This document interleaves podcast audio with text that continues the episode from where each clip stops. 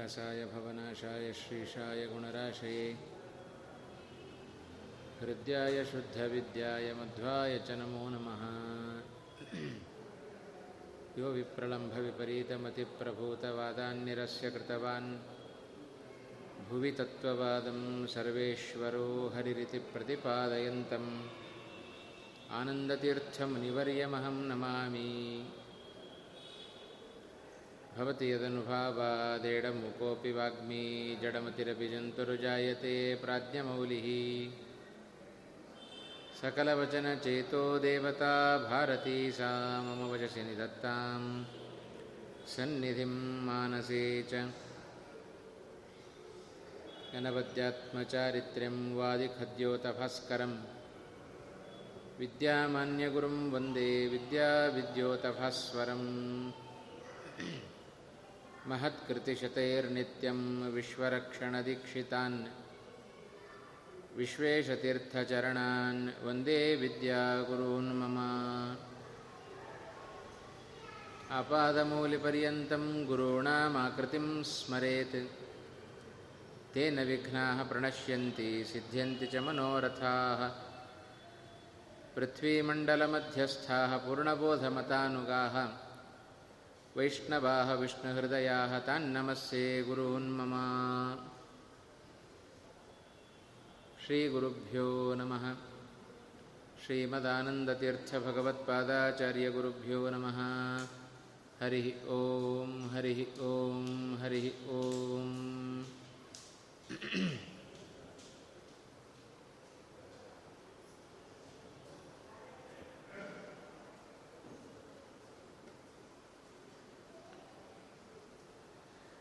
ಕನಕದಾಸರ ಹರಿಭಕ್ತಿಸಾರ ಭಗವಂತನ ಗುಣಗಳ ಚಿಂತನೆಗೆ ಬಹಳ ಹತ್ತಿರವಾಗುವ ರೀತಿಯಲ್ಲಿ ಕನಕದಾಸರಿಂದ ಮೂಡಿಬಂದಿದೆ ಅದರ ಹಿನ್ನೆಲೆಯಲ್ಲಿ ಕಳೆದೆರಡು ದಿವಸಗಳಲ್ಲಿ ಅನೇಕ ಭಗವಂತನ ಗುಣಗಳ ಚಿಂತನೆಯನ್ನು ಮಾಡ್ತಾ ಇದ್ದೇವೆ. ಕನಕದಾಸರು ವಿಶೇಷವಾಗಿ ಭಗವಂತನ ಅರಿವನ್ನು ಮೂಡಿಸಬೇಕು, ಧರ್ಮದಲ್ಲಿ ಜಾಗೃತಿಯನ್ನು ಮೂಡಿಸಬೇಕು ಅನ್ನುವ ಹಿನ್ನೆಲೆಯಲ್ಲಿ ಭಗವಂತನ ಅಸಾಧಾರಣವಾದ ಗುಣಗಳನ್ನು ತಾವು ಎತ್ತಿ ಹಿಡಿದಿದ್ದಾರೆ. ಅದರಲ್ಲಿ ಪ್ರಾರಂಭದ ಕೆಲವು ಪದ್ಯಗಳನ್ನು ನೋಡ್ತಾ ಇದ್ದೇವೆ. ಭಗವಂತ ಅಪಾರವಾದ ಗುಣವುಳ್ಳವ. ಅವನನ್ನು ಹೇಗೆ ಚಿಂತನೆ ಮಾಡಬೇಕು ಅಂತ ಕನಕದಾಸರ ಮೂಲಕ ನಾವು ಕೇಳಿ ತಿಳಿಬೇಕು. ಅವರ ಮಾತೇ ಹೇಳಿದಂತೆ ಭಗವಂತನನ್ನು ಅನೇಕ ಗುಣಗಳ ಮೂಲಕ ಸ್ತೋತ್ರವನ್ನು ಮಾಡುವಾಗ ದೇವದೇವ, ಜಗದ್ಭರಿತ, ವಸುದೇವಸುತ, ಜಗದೇಕನಾಥ ರಮಾ ವಿನೋದಿತ ಸಕಲ ಸಜ್ಜನ ವಿನುತ ಗುಣಭರಿತ ಅಂತ ಕೃಷ್ಣನನ್ನು ಹಾಗೂ ರಾಮನನ್ನು ರಾಮಕೃಷ್ಣಾದಿ ರೂಪಗಳ ಚಿತ್ರಣವನ್ನು ಮಾಡಿಕೊಡ್ತಾ ಕನಕದಾಸರು ಭಗವಂತನನ್ನು ಜಗದೇಕನಾಥ ಅಂತಂದು ಜಗತ್ತಿಗೆಲ್ಲ ನಾಥ ಒಬ್ಬನೇ. ಉಳಿದವರೆಲ್ಲರೂ ಅವನ ಅಧೀನರೇ. ಭಗವಂತನೊಬ್ಬನೇ ಸರ್ವತಂತ್ರ ಸ್ವತಂತ್ರನಾಗಿದ್ದಾನೆ. ಶ್ರೀಮದಾಚಾರ್ಯರು ಒಂದು ಕಡೆಯಲ್ಲಿ ಹೇಳಿದರು, ಸ್ವತಂತ್ರ ಭಗವಾನ್ ವಿಷ್ಣು.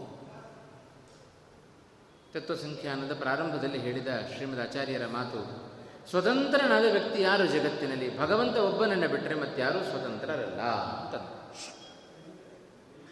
ನಾವು ನಮ್ಮಲ್ಲಿ ಸ್ವಾತಂತ್ರ್ಯ ಇಲ್ಲ ಪರಿಪೂರ್ಣವಾಗಿ ಅನ್ನೋದಕ್ಕೆ ದಿನನಿತ್ಯ ಪ್ರತಿ ಕ್ಷಣ ಕ್ಷಣದಲ್ಲಿಯೂ ನಾವು ಅದನ್ನು ಅನುಭವಿಸ್ತಾ ಇರುತ್ತೆ.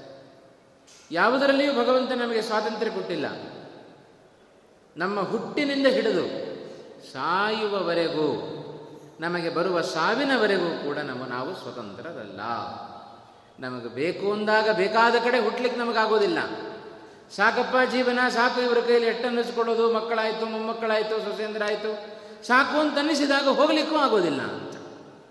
ಹಾಗಾಗಿ ನಮ್ಮ ಎರಡರಲ್ಲಿಯೂ ಸ್ವಾತಂತ್ರ್ಯವನ್ನು ಭಗವಂತ ಕೊಟ್ಟಿಲ್ಲ. ಎರಡೇ ಯಾಕೆ? ಜೀವನದ ಯಾವ ಕ್ಷಣದಲ್ಲಿಯೂ ನಾವು ಸ್ವತಂತ್ರರಾಗಲಿಕ್ಕೆ ಸಾಧ್ಯ ಇಲ್ಲ.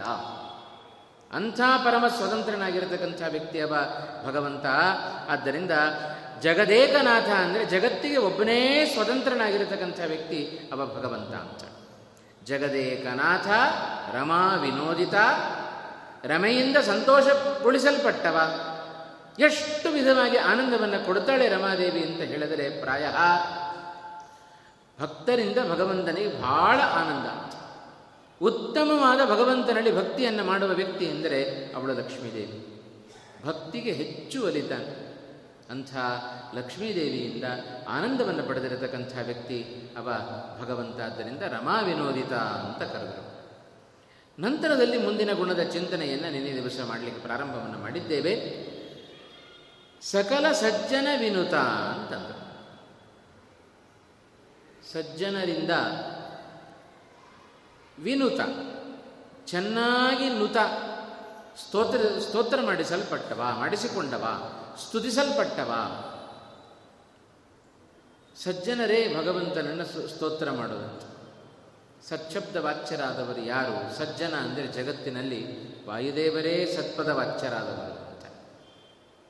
ಅದರಿಂದ ಸದಾ ಭಗವಂತನ ತೊಡೆಯ ಮೇಲೆ ಕುಳಿತುಕೊಂಡು ವಾಯುದೇವರು ಭಗವಂತನನ್ನು ಸ್ತೋತ್ರ ಮಾಡುತ್ತಾ ಇದ್ದಾರಂತೆ. ಆದ್ದರಿಂದ ಸಜ್ಜನ ವಿನುತ ಅದು ಕೇವಲ ಸ್ತೋತ್ರ ಅಲ್ಲ, ವಿಶೇಷವಾಗಿ ಸ್ತೋತ್ರ ಮಾಡ್ತಾ ಇದ್ದಾರೆ. ಇದು ಭಗವಂತನ ವಿಶೇಷವಾದ ಗುಣ. ಶ್ರೀಮದ್ ಆಚಾರ್ಯರೇ ತಂತ್ರಸಾರ ಸಂಗ್ರಹದಲ್ಲಿ ತಾವು ಸೂಚನೆಯನ್ನು ಮಾಡಿದಂತೆ, ಉದ್ಯದ್ರವಿ ಪ್ರಕರ ಸನ್ನಿಭಂ ಅಚ್ಯುತಾಂಕೆ ಸ್ವಾಸೀನಂ, ಅಸ್ಯ ನುತಿ ನಿತ್ಯ ವಚಃ ಪ್ರವೃತ್ತಿಂ, ಧ್ಯಾಯೇದ್ ಗದಾಭಯಕರಂ, ಸುಕೃತಾಂಜಲಿಂ ತಂ ಪ್ರಾಣಂ ಯಥೇಷ್ಟತನು ಮುನ್ನತ ಕರ್ಮಶಕ್ತಿಂ ಅಂತಂದರು. ಭಗವಂತನ ಬಲ ತೊಡೆಯ ಮೇಲೆ ಕುಳಿತು ವಾಯುದೇವರು ನಿರಂತರವಾಗಿ ಭಗವಂತನನ್ನು ಸ್ತೋತ್ರ ಮಾಡುತ್ತಾ ಇದ್ದಾರೆ ಅಂತ. ಆದ್ದರಿಂದ ಸಜ್ಜನ ವಿನುತ. ಸಜ್ಜನ ಅಂದರೆ ಜಗತ್ತಿನಲ್ಲಿ ವಾಯುದೇವರೇ ಸಜ್ಜನರು. ಸತ್ಪದ ವಾಚ್ಯರಾಗಿರತಕ್ಕಂಥವರು ಭಗವಂತನೂ ಹೌದು, ವಾಯುದೇವರು ಹೌದು ಆ ವಾಯುದೇವರಿಂದ ವಿಶೇಷವಾಗಿ ಸ್ತೋತ್ರವನ್ನು ಮಾಡ್ತಾ ಮಾಡಿಸಿಕೊಂಡಿದ್ದಾನಂತೆ ಭಗವಂತ. ಏನಲ್ಲಿ ವಿನೂತ ಶಬ್ದದ ಅರ್ಥ ಏನು? ಕೇವಲ ನುತ ಅನ್ನುವ ಶಬ್ದವನ್ನು ಹಾಕಬಹುದಾಗಿತ್ತು ಕನಕದಾಸ ಹಾಗೆ ಮಾಡದೆ ವಿಶೇಷವಾಗಿ ಸ್ತೋತ್ರ ಮಾಡಲ್ಪಟ್ಟವ ಅಂತಂದು ಅಂದರೆ ವಾಯುದೇವರು ಮಾಡುವ ಹಾಗೆ ಸ್ತೋತ್ರವನ್ನು ಮತ್ತಾರೂ ಮಾಡಲಿಕ್ಕೆ ಸಾಧ್ಯ ಇಲ್ಲ. ಯಾಕೆಂದರೆ ಎಲ್ಲ ಭಗವಂತನ ಮಹಾತ್ಮ್ಯ ಜ್ಞಾನವನ್ನು ಅರಿತು ಸ್ತೋತ್ರ ಮಾಡುವವರು ಅವರು ವಾಯುದೇವರು. ಅಂತ ಅಷ್ಟೇ ಅಲ್ಲ, ಭಗವಂತನ ತೊಡೆಯ ಮೇಲೆ ಕುಳಿತ ವಾಯುದೇವರು ಭಗವಂತನ ನಿತ್ಯ ನೂತನ ಭಗವಂತ. ಕ್ಷಣ ಕ್ಷಣದಲ್ಲಿ ಅವನ ಮುಖದಲ್ಲಿ ಬದಲಾವಣೆ. ನಾವು ಮುಖದಲ್ಲಿ ಬದಲಾವಣೆ ಮಾಡಿಕೊಂಡ್ರೆ ಮತ್ತೊಬ್ಬರಿಗೆ ಕೆಟ್ಟದಾಗತ್ತೆ. ಆದರೆ ಭಗವಂತ ವಾಯುದೇವರಿಗೆ, ಲಕ್ಷ್ಮೀದೇವಿಗೆ ಕ್ಷಣ ಕ್ಷಣದಲ್ಲಿ ವ್ಯತ್ಯಾಸವಾಗಿ ಕಾಣಿಸ್ತಾ ಇರುತ್ತೆ. ಹೊಸ ಹೊಸದಾಗಿ ಭಗವಂತ ಕಾಣಿಸ್ತಾ ಇರ್ತಾರೆ. ಆ ರೂಪವನ್ನು ಕಂಡು ವಿಶೇಷವಾಗಿ ಸ್ತೋತ್ರ ಮಾಡಿದವರು ಅವರು ವಾಯುದೇವರು. ಅಂಥ ಸಜ್ಜನರಿಂದ ಸಜ್ಜನರಾದ ವಾಯುದೇವರಿಂದ ವಿಶೇಷವಾಗಿ ಸ್ತುತಿಸಲ್ಪಟ್ಟವನೇ ಅಂತಂದರು ಜಗನ್ನಾಥದಾಸ.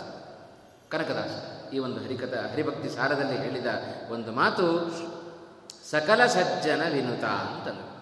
ಅಥವಾ ರಮಾಬ್ರಹ್ಮಾದಿ ದೇವತೆಗಳನ್ನೇ ತೆಗೆದುಕೊಂಡರೆ ಒಂದು ರೀತಿಯ ಅರ್ಥವನ್ನು ಕೊಡಿಸುವುದು ಅಥವಾ ಸಜ್ಜನ ವಿನುತ ಸಜ್ಜನ ಶಬ್ದಕ್ಕೆ ಯಥಾಶ್ರುತವಾಗಿ ಅಂಥ ಅರ್ಥವನ್ನೇ ನಾವಿಟ್ಟುಕೊಂಡರೆ.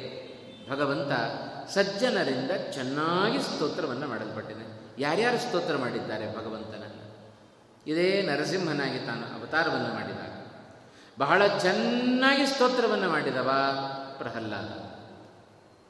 ಅವನ ಪ್ರಹ್ಲಾದ ಮಾಡಿದ ಸ್ತೋತ್ರ ಬೇಕಾದಷ್ಟು ಒಳ್ಳೆಯ ರೀತಿಯಲ್ಲಿ ನಮಗೆ ಜೀವನದಲ್ಲಿ ಆದರ್ಶವನ್ನು, ಒಳ್ಳೆಯ ಪಾಠವನ್ನು ಕಲಿಸುವ ಸ್ತೋತ್ರ ಅದು ಪ್ರಹ್ಲಾದನಿಂದ ಭಗವಂತ ತಾನು ಮಾಡಿಸಿಕೊಂಡಿದ್ದಾನೆ. ಸಜ್ಜನ ವಿನುತ, ಸಜ್ಜನ ಅಂತ ಹೇಳಿದರೆ ಪ್ರಹ್ಲಾದ ರಾಜ. ಈಗಷ್ಟೇ ನಾವು ಕೇಳಿದ್ದೇವಲ್ಲ, ಸಜ್ಜನ ಅಂದರೆ ವಾಯುದೇವರು ಅಂತ. ಆ ಪ್ರಹ್ಲಾದನನ್ನು ಇಟ್ಟುಕೊಂಡರೆ ಆ ಪ್ರಹ್ಲಾದನಲ್ಲಿಯೂ ವಾಯುದೇವರ ವಿಶೇಷವಾದ ಆವೇಶ ಇದೆ. ಆದ್ದರಿಂದ ನಿಜವಾದ ಸಜ್ಜನ ವಿನುತ ಅಂದರೆ ಅಲ್ಲಿಯೂ ವಾಯುದೇವರಿಂದ ಸ್ತುತಿಸಲ್ಪಟ್ಟವ ಅಂತಲೇ ಅರ್ಥ. ಇಲ್ಲದೆ ಹೋದರೆ ಅಂಥ ಭಗವಂತನನ್ನ ಪ್ರಹ್ಲಾದರಾಜರು ಸ್ತೋತ್ರ ಭಗವಂತ ಮನಸ್ಸು ಮಾಡಿದರೆ ಏನು ಬೇಕಾದರೂ ಮಾಡಿಸಿಕೊಳ್ತಾನೆ. ಅವನಿಗೆ ಯಾರೂ ಲೆಕ್ಕಕ್ಕಲ್ಲ ಅಂತ. ಭಕ್ತರೆಲ್ಲರೂ ಸಮಾನರೇ ಭಗವಂತನೇ. ಆ ಭಕ್ತಿಯಲ್ಲಿ ತಾರತಮ್ಯ ಇದ್ದರೆ ಭಗವಂತನು ತಾರತಮ್ಯ ಮಾಡ್ತಾನೆ. ಉನ್ನತವಾದ ಭಕ್ತಿಗೆ ಉನ್ನತವಾದ ಫಲವನ್ನು ಭಗವಂತ ಕೊಡ್ತಾನೆ. ಸ್ವಲ್ಪೇ ಭಕ್ತಿ ಮಾಡಿದರೆ ಸ್ವಲ್ಪೇ ಫಲ. ನಮಗೆ ಕೈ ಕೆಸರಾದರೆ ಬಾಯಿ ಮೊಸರು ಅಂತ ಹೇಳ್ತಾರೆ. ನಾವು ಎಷ್ಟು ಶ್ರಮ ಪಡುತ್ತೇವೋ ಅಷ್ಟು ನಮಗೆ ಫಲ ಸಿಗುತ್ತೆ ಅಂತ.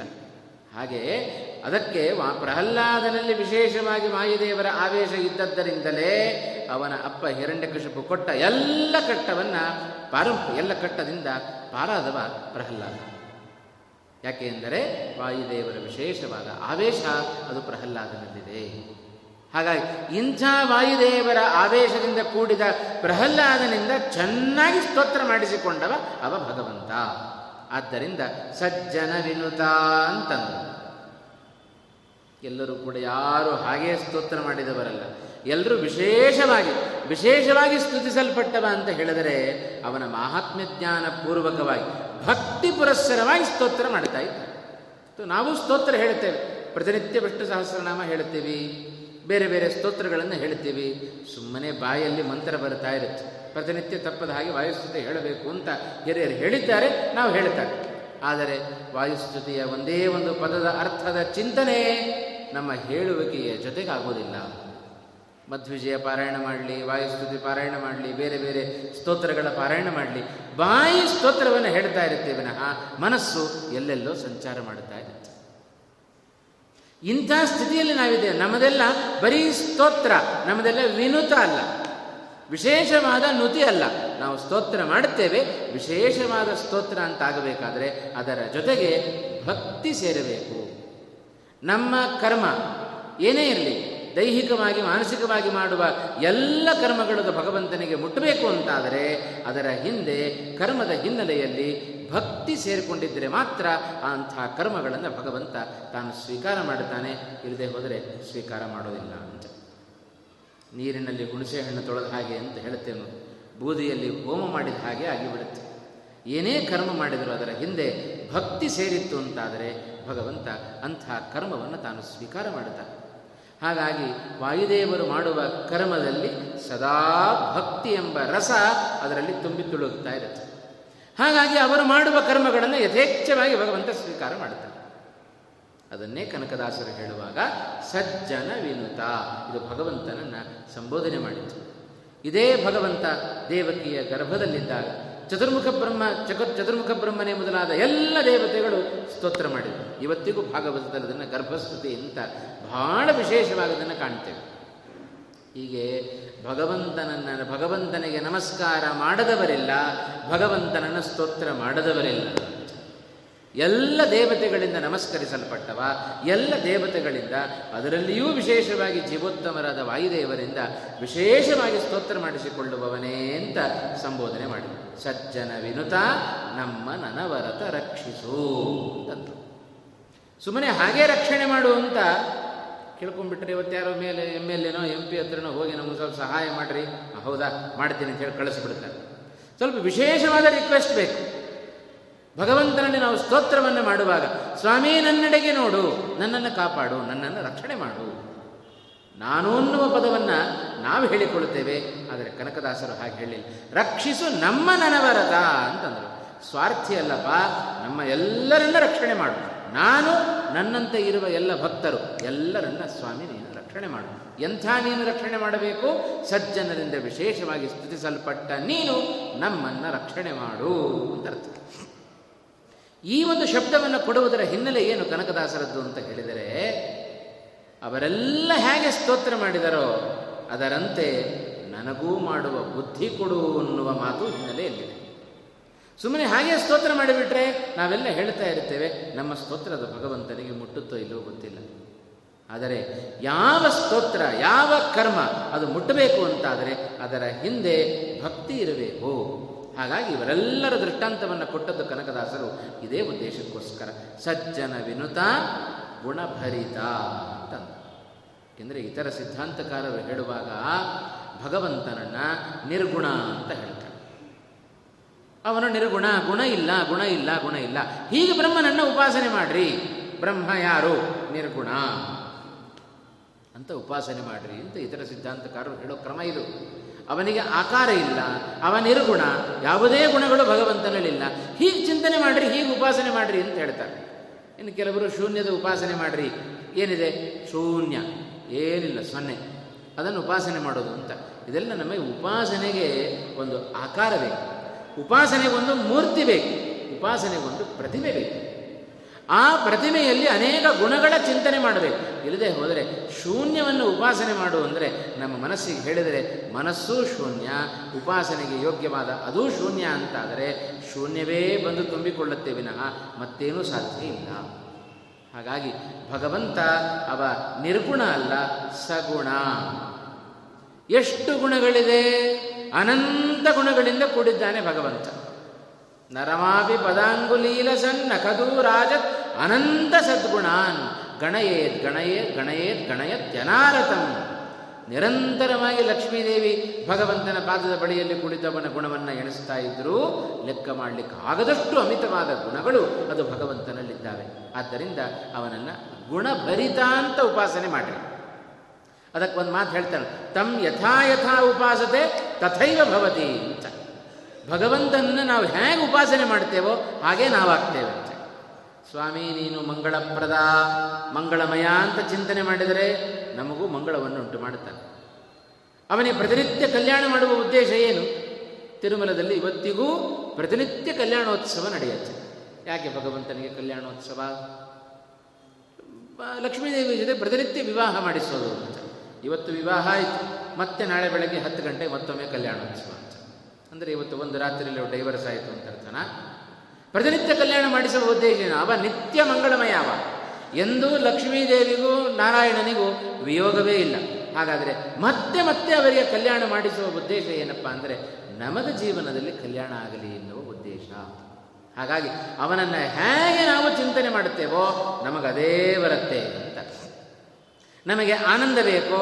ಭಗವಂತನನ್ನು ಆನಂದಮಯ ಅಂತ ಚಿಂತನೆ ಮಾಡೋಣ. ನಮಗೆ ಜ್ಞಾನ ಬೇಕೋ? ಸ್ವಾಮಿ, ನೀನು ಜ್ಞಾನಮಯ ಅಂತ ಚಿಂತನೆ ಮಾಡೋಣ. ಆಗ ಭಗವಂತ ನಮಗೆ ಜ್ಞಾನ ಕೊಡುತ್ತಾನೆ. ಒಳ್ಳೆಯ ಪರಾಕ್ರಮಿ, ಒಳ್ಳೆಯ ಮಹೋಜಸ್ ಭಗವಂತನಲ್ಲಿದೆ ಅಂತ ಚಿಂತನೆ ಮಾಡಿದರೆ ನಮಗೂ ಅಂಥ ಪರಾಕ್ರಮವನ್ನು ಭಗವಂತ ಕೊಡ್ತಾನೆ. ಓಜಸ್ ಅಂದರೆ ಪರಾಕ್ರಮ. ಆದರೆ ಮಹೌಜಸ್ ಅಂತ ಹೇಳಿದರೆ ಯಾರಿಂದಲೂ ಸೋಲಿಸಲಿಕ್ಕಾಗದ ಪರಾಕ್ರಮ ಉಳ್ಳವ ಭಗವಂತ ಅಂತ ಚಿಂತನೆ ಮಾಡಿದರೆ ನಮಗೂ ಭಗವಂತ ಅಂತಹ ಗುಣವನ್ನು ಕೊಡ್ತಾನೆ ಅಂತ ಅದನ್ನು ಮಾಡಿ ತೋರಿಸಿದವರು ಶ್ರೀಮದಾಚಾರ್ಯರು ವಾಯುದೇವರು. ಹನುಮಂತನಾಗಿ ಸಮುದ್ರವನ್ನು ಹಾರುವಾಗ ರಾಮಾಯ ನತ್ವ ಶ್ರೀರಾಮಚಂದ್ರನಿಗೆ ನಮಸ್ಕಾರ ಮಾಡಿದರು. ಎಂಥ ರಾಮನಿಗೆ ನಮಸ್ಕಾರ ಮಾಡಿದರು? ಶಾಶ್ವತ ಸುವಿಸ್ತೃತ ಷಡ್ಗುಣಾಯ ನತ್ವಾ ಲಿಲಂಗ ಈಶುರರ್ಣವ ಮುತ್ಪಪಾತ ರಾಮಾಯ ಶಾಶ್ವತ ಸುವಿಸ್ತೃತ ಷಡ್ಗುಣಾಯ. ಸರ್ವೇಶ್ವರಾಯ ಬಲವೀರ್ಯ ಮಹಾರಣವಾಯ ಅಂತಂದರು. ವಾಯುದೇವರು ರಾಮಚಂದ್ರನಿಗೆ ನಮಸ್ ಷಡ್ ಗುಣಗಳಿಂದ ಕೂಡಿದ ರಾಮನಿಗೆ ನಮಸ್ಕಾರವನ್ನು ಮಾಡಿ, ಸರ್ವೇಶ್ವರನಾದ ರಾಮಚಂದ್ರನೇ, ಸರ್ವೇಶ್ವರಾಯ ಬಲವೀರ್ಯ ಮಹಾರಣವಾಯ. ಬಲ ಮತ್ತು ವೀರ್ಯ ಇವುಗಳಲ್ಲಿ ಸಮುದ್ರದಂತಿರುವ ನಿನಗೆ ನಮಸ್ಕಾರ ಅಂತಂದರು. ವಾಸ್ತವಿಕವಾಗಿ ಹನುಮಂತ ಆರು ಗುಣಗಳಿಂದ ಕೂಡಿದ ರಾಮಚಂದ್ರನಿಗೆ ನಮಸ್ಕಾರವನ್ನು ಮಾಡಿದಾಗಲೇ ಆ ಆರು ಗುಣಗಳಲ್ಲಿ ಬಲ ಮತ್ತು ವೀರ್ಯ ಸೇರಿಕೊಂಡ್ಬಿಡ್ತು.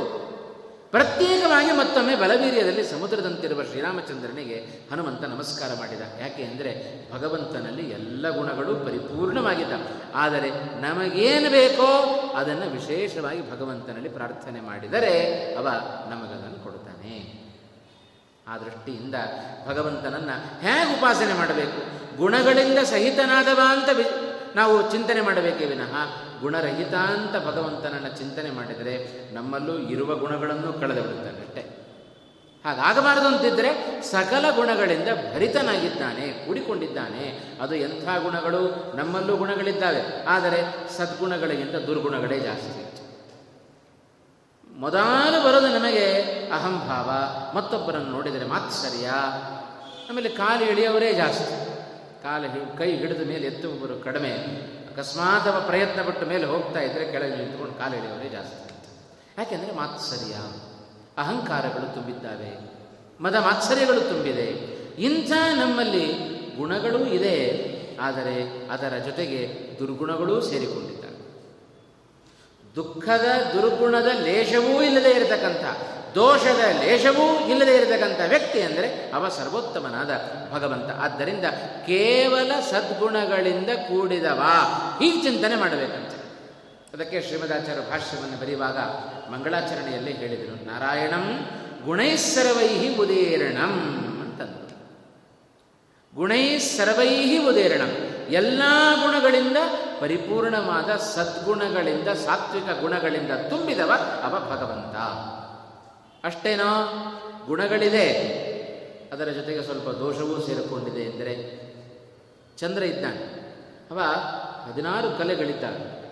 ಆದರೆ ದೋಷಪೂರಿತನು ಚಂದ್ರನಲ್ಲಿ ಕಳಂಕ ಇದೆ. ಕಳಂಕದಿಂದ ಕೂಡಿದ್ದಾನೆ, ಆದರೂ ಸುಂದರವಾಗಿ ಕಾಣ್ತಾನೆ.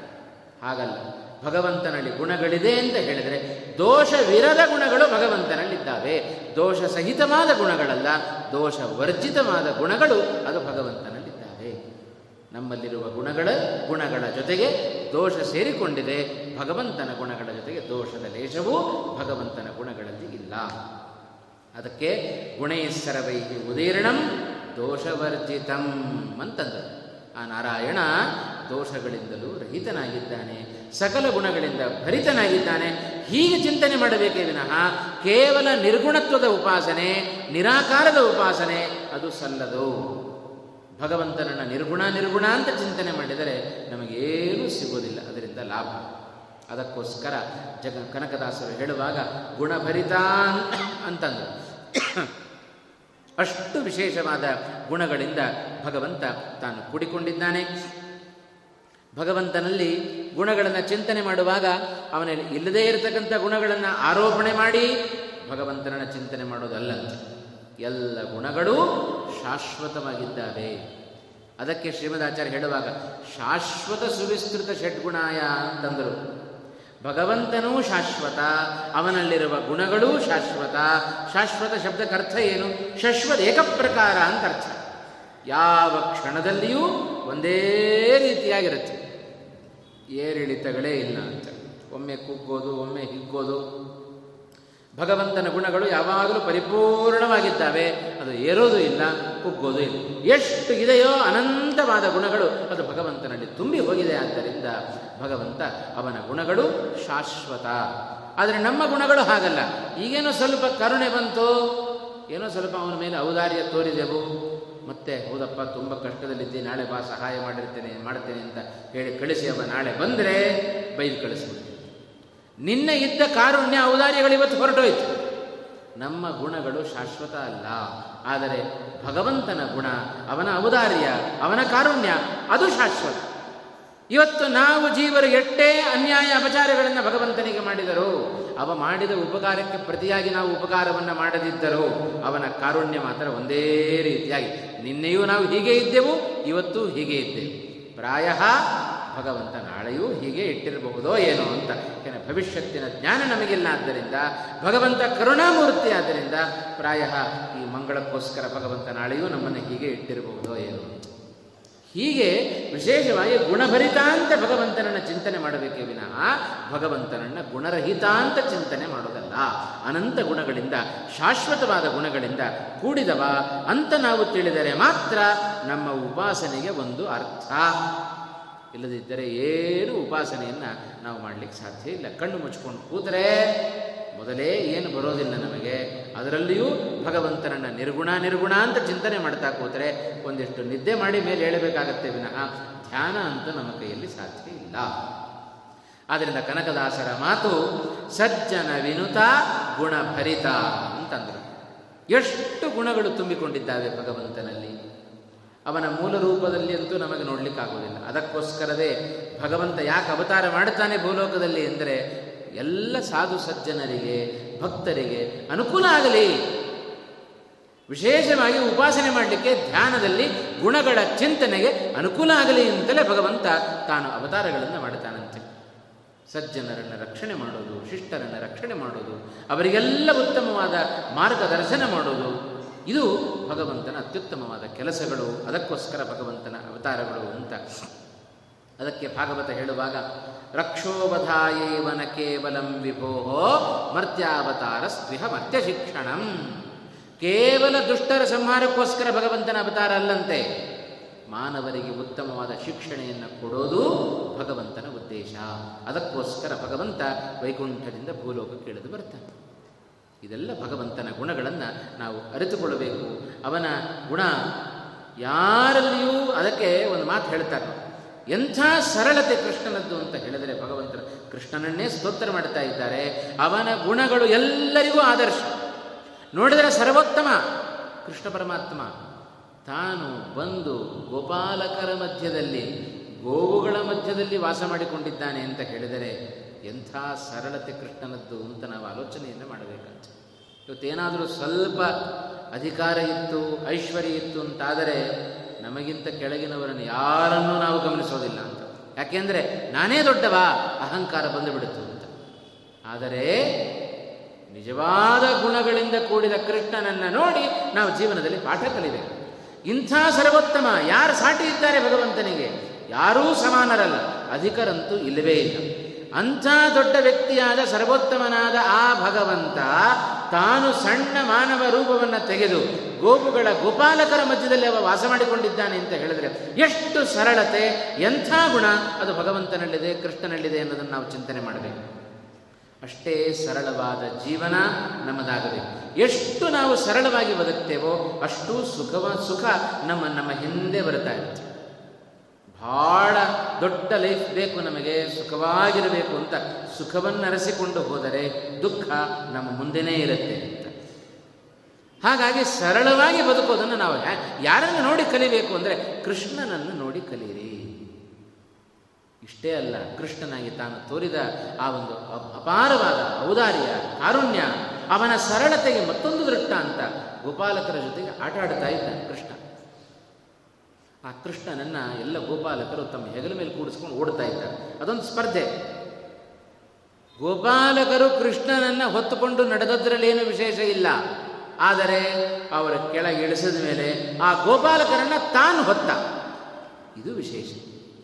ಸರ್ವೋತ್ತಮನಾದ ಜಗತ್ ಜಗತ್ತಿನ ಸಕಲ ವ್ಯಾಪಾರಗಳನ್ನು, ಕೇವಲ ತನ್ನ ಕಡೆಗಣ್ಣ ನೋಟದಿಂದ ಲಕ್ಷ್ಮೀದೇವಿಯಿಂದ ಮಾಡಿಸುವ ತಾಕತ್ತುಳ್ಳ ಕೃಷ್ಣ ಯಾವುದೋ ಒಂದು ಸಣ್ಣ ಗೋಪಾಲಕರನ್ನ ತನ್ನ ಹೆಗಲ ಮೇಲೆ ಕೂಡಿಸ್ಕೊಂಡಿದ್ದಾನೆ ಅಂತ ಹೇಳಿದರೆ ಎಂಥ ಸರಳತೆ ಕೃಷ್ಣನ ಸರಳತೆ. ಏನೋ ದೊಡ್ಡ ಬಂಗಲೆಯಲ್ಲಿರೋ ವ್ಯಕ್ತಿಗಳು ಅಕ್ಕಪಕ್ಕದ ಮನೆಯವರನ್ನು ನೋಡೋದೂ ಇಲ್ಲ. ಮಾತಾಡಿಸೋದಿರಲಿ ನೋಡೋದೇ ಇಲ್ಲ ಅಂತ ಅಂಥ ವ್ಯಕ್ತಿಗಳಲ್ಲಿ ಸರ್ವೋತ್ತಮನಾದ ಕೃಷ್ಣ ಎಲ್ಲಿ? ಆ ಗೋಪಾಲಕರನ್ನು ಹೊತ್ತು ಕೃಷ್ಣ ಪರಮಾತ್ಮ ನಂದಗೋಕುಲದಲ್ಲಿ ಆಡಿದ ಅಂತ. ಇನ್ನೂ ಒಂದು ಸರಳತೆಯನ್ನು ಗಮನಿಸಬೇಕು ಅಂತಾದರೆ ಇದೇ ಧರ್ಮರಾಜ. ರಾಜಸೂಯ ಯಾಗವನ್ನು ಮಾಡುವಾಗ ಕೃಷ್ಣ ಒಬ್ಬೊಬ್ಬರಿಗೆ ತಾನೇ ಒಂದೊಂದು ಕೆಲಸವನ್ನು ವಹಿಸಿಕೊಟ್ಟ. ಭೀಮಾನಿಗೆ ಈ ಕೆಲಸ ಮಾಡು, ದುರ್ಯೋಧನನ ಈ ಕೆಲಸ ಮಾಡು, ನಕುಲ ಸಹದೇವರಿಗೆ ಒಂದು ಕೆಲಸ, ಅರ್ಜುನನಿಗೆ ಒಂದು ಕೆಲಸ. ಎಲ್ಲರೂ ಕೇಳಿದರು, ಕೃಷ್ಣ ನೀನೇನು ಮಾಡ್ತೀ ಅಂತ. ಕೃಷ್ಣ ಹೇಳಿದ ಒಂದು ಕೈಯಲ್ಲಿ ಬಿಂದಿಗೆ, ಮತ್ತೊಂದು ಕೈಯಲ್ಲಿ ಇದನ್ನು ವಸ್ತ್ರವನ್ನು ಹಿಡಿದು ಬರುವ ಬ್ರಾಹ್ಮಣರ ಪಾದ ತೊಳಿತೇನೆ ಅಂತಂದ ಕೃಷ್ಣ. ಒಂದು ಸೊಂಟ ಬಗ್ಗಿಸ್ಲಿಕ್ಕೆ ನಾವು ಹಿಂದೆ ಮುಂದೆ ನೋಡ್ತೀವಿ. ಯಾರಾದರೂ ಜ್ಞಾನಿಗಳು ಪಂಡಿತರು ಯಾರಾದರೂ ಎದುರುಗಡೆ ಕಂಡ್ರೆ ಕಂಡರೂ ಕಾಣದಂತೆ ಹೋಗ್ತೀವಿ. ಯಾಕೆ? ನಮಸ್ಕಾರ ಮಾಡಬೇಕಾಗತ್ತಲ್ಲ. ಇಂಥ ಭಾವನೆ ಉಳ್ಳ ನಾವೆಲ್ಲಿ ಬರುವ ಬ್ರಾಹ್ಮಣರ ಪಾದ ತೊಳಿತೇನೆ ಅಂತ ಕೈಯಲ್ಲಿ ಬಿಂದಿಗೆ ಹಿಡಿದು ನಿಂತ ಮಹಾದ್ವಾರದಲ್ಲಿ ನಿಂತ ಕೃಷ್ಣ ಪರಮಾತ್ಮ ಎಲ್ಲಿ ಇದೇ ಭಗವಂತನಲ್ಲಿರುವ ಗುಣಗಳು. ಇದೆಲ್ಲದರ ಹಿನ್ನೆಲೆಯಲ್ಲಿ ಕನಕದಾಸರ ಬಾಯಿಂದ ಬಂದ ಮಾತು ಒಂದೇ ಒಂದು ಮಾತಿನಲ್ಲಿ ಐದು ಅಕ್ಷರದಲ್ಲಿ ಹೇಳಿಬಿಟ್ರು ಕನಕದಾಸ. ಗುಣಭರಿತ ಅಂತಂದರು. ಯಾವ ಯಾವ ಗುಣಗಳಿಂದ ಕೃಷ್ಣ ಕೂಡಿದ್ದಾನೆ ಅಂತ ಚಿಂತನೆ ಮಾಡ್ತಾ ಮಾಡ್ತಾ ಹೋದರೆ ನಮಗೆ ಸಂಸಾರ ಬಲು ದೂರ.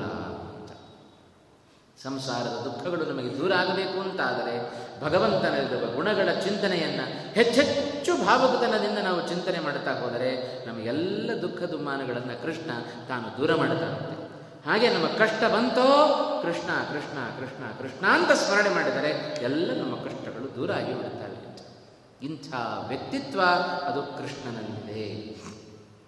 ಹಾಗಾಗಿ ಎಲ್ಲ ಸಕಲ ಗುಣಗಳಿಂದ ಭರಿತನಾದವ, ಅಂತ ಭಗವಂತನನ್ನು ನಾವು ಚಿಂತನೆ ಮಾಡಬೇಕೇ ವಿನಃ, ನಿರ್ಗುಣ ಅಂತ ಸರ್ವಥಾ ಭಗವಂತನ ಉಪಾಸನೆಯನ್ನು ಮಾಡಬಾರದು ಅಂತ ನಮ್ಮ ಶ್ರೀಮದ್ ಆಚಾರ್ಯರ ಸತ್ ಸಿದ್ಧಾಂತವನ್ನು ಕೇವಲ ಐದು ಅಕ್ಷರಗಳಲ್ಲಿ ಕನಕದಾಸರು ತಮ್ಮ ಕೃತಿಯಲ್ಲಿ ಹಾಕಿಟ್ಟರು ಇಂಥ ಸಕಲ ಸದ್ಗುಣಗಳಿಂದ ಕೂಡಿದ ಕೃಷ್ಣನೇ ರಕ್ಷಿಸು ನಮ್ಮ ನನವರತ ಅಂತ ಇಷ್ಟಕ್ಕೆ ಮುಗಿಲಿಲ್ಲ ಕನಕದಾಸರ ಮಾತು.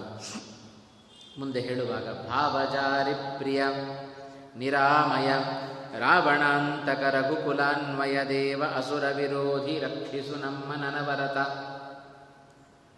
ಕೃಷ್ಣನನ್ನ ರಾಮನನ್ನ ಇಬ್ಬಿಬ್ಬರನ್ನ ಒಟ್ಟೊಟ್ಟಿಗೆ ಸ್ತೋತ್ರ ಮಾಡಿ ಹೊರಟ, ಮಾಡಲಿಕ್ಕೆ ಹೊರಟ ಕನಕದಾಸರು ಭಗವಂತನ ಮತ್ತೊಂದು ಗುಣವನ್ನು ನಮ್ಮ ಮುಂದೆ ಹೇಳುತ್ತಾ ಇದ್ದಾರೆ, ಭಾವಜಾರಿ ಪ್ರಿಯ ಅಂತ. ಇದು ಕೂಡ ವೈಷ್ಣವರಾದ ನಮಗೆ ಬಹಳ ಮುಖ್ಯ. ಈ ಗುಣದ ಉಪಾಸನೆ ಇದೆಯಲ್ಲ, ಇದು ಕೂಡ ಬಹಳ ಮುಖ್ಯ. ನಮಗೆ ಸಾಧನೆಯ ಮಾರ್ಗದಲ್ಲಿ ನಾವು ಹೊರಟಿದ್ದೇವೆ, ಸಾಧನೆಯ ಮಾರ್ಗದಲ್ಲಿ ಹೊರಟ ನಮಗೆ ಸಾಧನೆಯನ್ನು ಮಾಡಬೇಕು. ಮಾಡಬೇಕಾದರೆ ಈ ಒಂದು ಮಾನವ ದೇಹದಲ್ಲಿ ಮಾಡುವಂಥ ಸಾಧನೆ ಬೇರೆ ಇನ್ನು ಯಾವ ಶರೀರದಲ್ಲೂ ಜೀವ ತಾನು ಮಾಡಲಿಕ್ಕೆ ಸಾಧ್ಯ ಇಲ್ಲ. ಇಂಥ ಪರಮ ಮುಖ್ಯವಾದ ಸಾಧನೆಯನ್ನು ಮಾಡಲಿಕ್ಕೆ ಹೊರಟ ಜೀವ, ಅದಕ್ಕೆ ಒಂದು ರಾಮಾಯಣದಲ್ಲಿ ಒಂದು ಮಾತು ಬರುತ್ತೆ. ಎಲ್ಲ ನಮ್ಮ ಇಂದ್ರಿಯಗಳಿಗೆ ಪ್ರೇರಣೆಯನ್ನು ಕೊಡುವ ಇಂದ್ರಿಯ ಅಂದರೆ ಅದು ಮನಸ್ಸು. ಆ ಮನಸ್ಸಿದ್ದರೆ ಎಲ್ಲದಕ್ಕೂ ಮಾರ್ಗ ಸಿಗತ್ತೆ. ನಾವು ಹೇಳೋದು, ಮನಸ್, ಇವತ್ತು ಮನಸ್ಸಿಲ್ಲ, ಆದ್ದರಿಂದ ನೋಡಲಿಲ್ಲ. ಮನಸ್ಸಿಲ್ಲ ಇವತ್ತು ಆದ್ದರಿಂದ ಹೋಗಲಿಲ್ಲ. ಎಲ್ಲದಕ್ಕೂ ಮನಸ್ಸು ಕಾರಣ.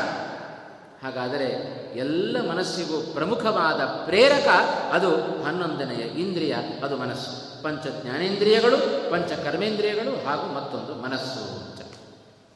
ಇಂಥ ಮನಸ್ಸಿಗೆ ಅಭಿಮಾನಿಗಳಾದ ರುದ್ರದೇವರ ಅನುಗ್ರಹ ನಮಗಿತ್ತು ಅಂತಾದರೆ ನಮ್ಮ ಮನಸ್ಸು ತದೇಕ ಚಿತ್ತವಾಗಿ ನಿಲ್ಲುತ್ತೆ. ಇಲ್ಲದೆ ಹೋದರೆ ಬಯಲಿನಲ್ಲಿ ಹಚ್ಚಿಟ್ಟ ದೀಪದಂತೆ ಅಂತ ಅರ್ಥ.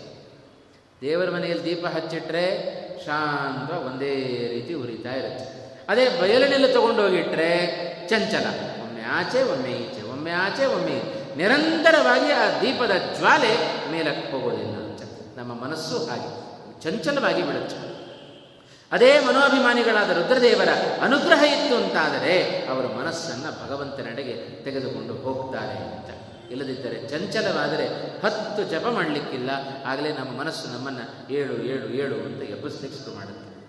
ಅದಕ್ಕೆ ಭಾಗ, ಭಗವಂತನನ್ನು ಹೇಗೆ ಚಿಂತನೆ ಮಾಡಬೇಕು? ಭಾವಜಾರಿ ಪ್ರಿಯ ಅಂತ ಚಿಂತನೆ ಮಾಡಬೇಕಂತೆ. ಭಾವಜ ಅಂತ ಮನ್ಮಥನಿಗೆ ಹೆಸರು. ಆ ಭಾವಜ ಅಂದರೆ ಮನ್ಮಥ, ಅವನಿಗೆ ಅರಿ ಎಂದರೆ ರುದ್ರದೇವರು, ಆ ರುದ್ರದೇವರಿಗೆ ಅತ್ಯಂತ ಪ್ರಿಯನಾದ ಭಗವಂತ ಅಂತ ಅದ ಭಾವಜಾರಿ ಪ್ರಿಯ. ಇಂಥ ಭಗವಂತ ರುದ್ರದೇವರಿಗೆ ಅತ್ಯಂತ ಪ್ರಿಯನಾಗಿದ್ದಾನೆ ಎಷ್ಟು ಪ್ರಿಯನಾಗಿದ್ದಾನೆ? ರುದ್ರದೇವರನ್ನ ಎಷ್ಟೆಷ್ಟು ಸಂದರ್ಭಗಳಲ್ಲಿ ಭಗವಂತ ರಕ್ಷಣೆ ಮಾಡಿದ್ದಾನೆ ಅಂತ ಪುರಾಣ ಇತಿಹಾಸಗಳ ಪುಟಗಳನ್ನು ಒಮ್ಮೆ ತೆರೆದು ನೋಡಿದರೆ ಅನೇಕ ಬಾರಿ ರುದ್ರದೇವರು ಭಗವಂತನಿಂದ ರಕ್ಷಿಸಲ್ಪಟ್ಟ ವ್ಯಕ್ತಿಗಳಾಗಿದ್ದಾರೆ ಅಂತ. ಹಾಗಾಗಿ ಭಾಗ ಭಾವಜಾರಿ ಭಕ್ತಿಯ ಅಂತಂದರು. ಅಥವಾ ಭಾವಜಾರಿ ಅಂತ ಹೇಳಿದರೆ ರುದ್ರದೇವರು ಮಾತ್ರ ಅಲ್ಲ. ನಮ್ಮ ಯತಿ ಪರಂಪರೆಯಲ್ಲಿ, ದಾಸ ಪರಂಪರೆಯಲ್ಲಿ ಬಂದ ಅನೇಕರು ಭಾವಜಾರಿಗಳು. ಭಾವಜ ಅಂದರೆ ಮನ್ಮಥ. ಆ ಮನ್ಮಥನಿಗೆ ಅರಿ. ಮನ್ಮಥ ಏನು ಮಾಡುತ್ತಾನೆ? ತಮ್ಮ ಕಾಮ ಕಾಮಾದಿ ಆರು ಬಾಣಗಳನ್ನು ಬಿಡ್ತಾನೆ ಆದರೆ ಆ ಮನ್ಮಥನ ಬಾಣಗಳಿಗೆ ತುತ್ತಾಗದವರೆಲ್ಲರೂ ಭಾವಜಾರಿಗಳೇ.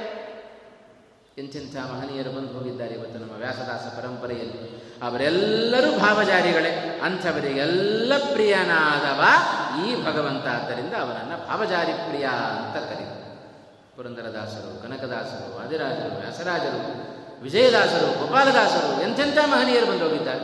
ಇವರೆಲ್ಲರೂ ಆ ಕಾಮಾದಿಗಳಿಗೆ ತುತ್ತಾಗದೇ ಪರಮ ವೈರಾಗ್ಯಶಾಲಿಗಳಾಗಿ ರಾಯರಂಥ ವ್ಯಕ್ತಿಗಳನ್ನು ಇವತ್ತಿಗೂ ನಾವು ಅವರ ಬೃಂದಾವನದಲ್ಲಿ ಸನ್ನಿಹಿತರಾಗಿ ವಿಶೇಷವಾಗಿ ಭಕ್ತರಿಗೆ ಅನುಗ್ರಹವನ್ನು ಮಾಡೋದನ್ನು ಕಂಡ್ರೆ ಅವರೆಲ್ಲ ಹೇಗೆ ಕಾಮಾದಿಗಳನ್ನು ಗೆದ್ದಿದ್ದಾರೆ ಅನ್ನೋದನ್ನು ನಾವು ಅರ್ಥ ಮಾಡಿಕೊಳ್ಳಿಕ್ಕೆ ಸಾಧ್ಯ ಹಾಗಾಗಿ ಮನ್ಮಥನ ಬಾಣಗಳಿಗೆ ತುತ್ತಾಗದವರೆಲ್ಲರೂ ಭಾವಜಾರಿಗಳೇ. ಅಂಥ ಭಾವಜಾರಿಗಳಿಗೆ ಅತ್ಯಂತ ಪ್ರಿಯನಾದವ ಯಾರು? ಇದೇ ಸರ್ವೋತ್ತಮನಾದ ಭಗವಂತ. ಆದ್ದರಿಂದ ಭಾವಜಾರಿ ಪ್ರಿಯ ಅಂತ. ಭಾವಜಾರಿ ಪ್ರಿಯ, ನಿರಾಮಯ ಅಂತಂದು ಭಗವಂತನ ಭಗವಂತನಿಗೆ ಮುಂದಿನ ವಿಶೇಷಣವನ್ನು ಕೊಟ್ಟದ್ದು ನಿರಾಮಯ. ಆಮಯ ಅಂದರೆ ರೋಗ. ಭಗವಂತ ನಿರಾಮಯ. ಯಾವ ರೋಗವೂ ಭಗವಂತನಲ್ಲಿಲ್ಲ ಅಂತ ಹೇಳ್ತಾರೆ. ಅವ ಭವರೋಗ ವೈದ್ಯ. ಸಂಸಾರವೆಂಬ ದೊಡ್ಡ ರೋಗ ಇದು, ನಮಗಂಟಿಕೊಂಡಿದೆ. ಆದರೆ ನಮಗದರ ಬಗ್ಗೆ ಅರಿವೆಯೇ ಇಲ್ಲ. ಏನಿಲ್ಲಪ್ಪ, ನಾನು ಭಾಳ ಸುಖವಾಗಿದ್ದೇನೆ ಅಂತ ನಾವು ಆನಂದವಾಗಿ ಕಾಲವನ್ನು ಕಳಿತೇವೆ. ಆದರೆ ಸಂಸಾರದಲ್ಲಿ ಇದ್ದೇವೆ ಅಂತಾದರೆ ಅದೇ ದೊಡ್ಡ ರೋಗ ನಮಗೆ. ಅಂತ ಯಾಕೆ ಅಂದರೆ ಅದರಲ್ಲಿಯೇ ಬೇಕಾದಷ್ಟು ದೈಹಿಕವಾಗಿ, ಮಾನಸಿಕವಾಗಿ ಬೇಕಾದಷ್ಟು ರೋಗಗಳನ್ನು ನಾವು ಅನುಭವಿಸ್ತಾ ಇರ್ತೇವೆ.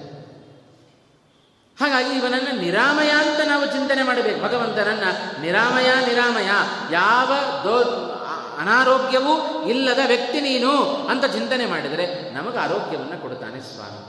ಹಾಗಾಗಿ ಅವನನ್ನು ನಿರಾಮಯ ಅಂತ ನಾವು ಚಿಂತನೆಯನ್ನು ಮಾಡಬೇಕು. ಒಂದ ರೋಗ ಮಾನಸಿಕವಾಗಿಯೋ ಎರಡು ರೀತಿಯಾಗಿ ಬರುತ್ತೆ. ಮಾನಸಿಕವಾದ ರೋಗ ಒಂದಿಷ್ಟು, ದೈಹಿಕವಾದ ರೋಗಗಳು ಒಂದಿಷ್ಟು. ಮಾನಸಿಕವಾಗಿ ರೋಗ ಬಂದರೂ ಮಾನಸಿಕ ರೋಗ ಅಂದರೆ ಏನು? ಮಾನಸಿಕವಾಗಿ ಬರುವ ರೋಗ ಅಂದರೆ ದೊಡ್ಡ ರೋಗ ಅಂದರೆ ಚಿಂತೆ. ಅದೇ ದೊಡ್ಡ ರೋಗ, ಮನಸ್ಸಿಗೆ ಬರುವ ರೋಗ. ಅದಕ್ಕೆ ಒಂದು ಮಾತು ಹೇಳ್ತಾರೆ. ಚಿಂತಾ ಚಿತಯೋರ್ ಮಧ್ಯೆ ಬಿಂದುರೇವ ವಿಶೇಷ ಅಂತ. ಚಿತ್ ಚಿಂತೆ ಮತ್ತು ಚಿತೆ. ಆ ಚಿತೆ ಏನು ಮಾಡುತ್ತೆ? ನಿರ್ಜೀವವಾದ ದೇಹವನ್ನು ಸುಟ್ಟರೆ ಚಿಂತೆ ಜೀವ ಸಹಿತವಾದ ದೇಹವನ್ನೇ ಸುಟ್ಟು ಬಿಡುತ್ತೆ ಅಂತ. ಆ ಚಿಂತೆ ಬರೋದು ಮನಸ್ಸಿಗೆ. ಅದೇ ದೊಡ್ಡ ರೋಗ. ಆ ಚಿಂತೆ ಯಾಕೆ ಬರುತ್ತೆ ಅಂದರೆ ಅಜ್ಞಾನದ ಕಾರ್ಯ ಅದು. ನಮ್ಮೆಲ್ಲ ನಮ್ಮ ಅಸ್ವಾತಂತ್ರ್ಯವನ್ನು ತೋರಿಸುತ್ತೆ. ನಮ್ಮಲ್ಲಿ ಆಗುವ ವಿಕಾರದ ವಿಕಾರವನ್ನು ಅದು ಎತ್ತಿ ಹಿಡಿಯುತ್ತೆ. ಹಾಗಾಗಿ ಮಾನಸಿಕವಾದ ರೋಗ ಅಂದರೆ ಚಿಂತೆ, ದೈಹಿಕವಾದ ರೋಗಗಳು ಬೇಕಾದಟ್ಟಿದ್ದಾವೆ ಹೀಗೆ ಮಾನಸಿಕವಾದ, ದೈಹಿಕವಾದ ಯಾವ ರೋಗಗಳೂ ಇಲ್ಲದ ಏಕೈಕ ವ್ಯಕ್ತಿ ಅಂದರೆ ಜಗತ್ತಿನಲ್ಲಿ ಸರ್ವೋತ್ತಮನಾದ ವ್ಯಕ್ತಿ ಅಂದರೆ ಅವ ಭಗವಂತ ಮಾತ್ರ. ಆದ್ದರಿಂದ ಅವನನ್ನು ನಿರಾಮಯ ಅಂತ ಚಿಂತನೆ ಮಾಡಿರಿ.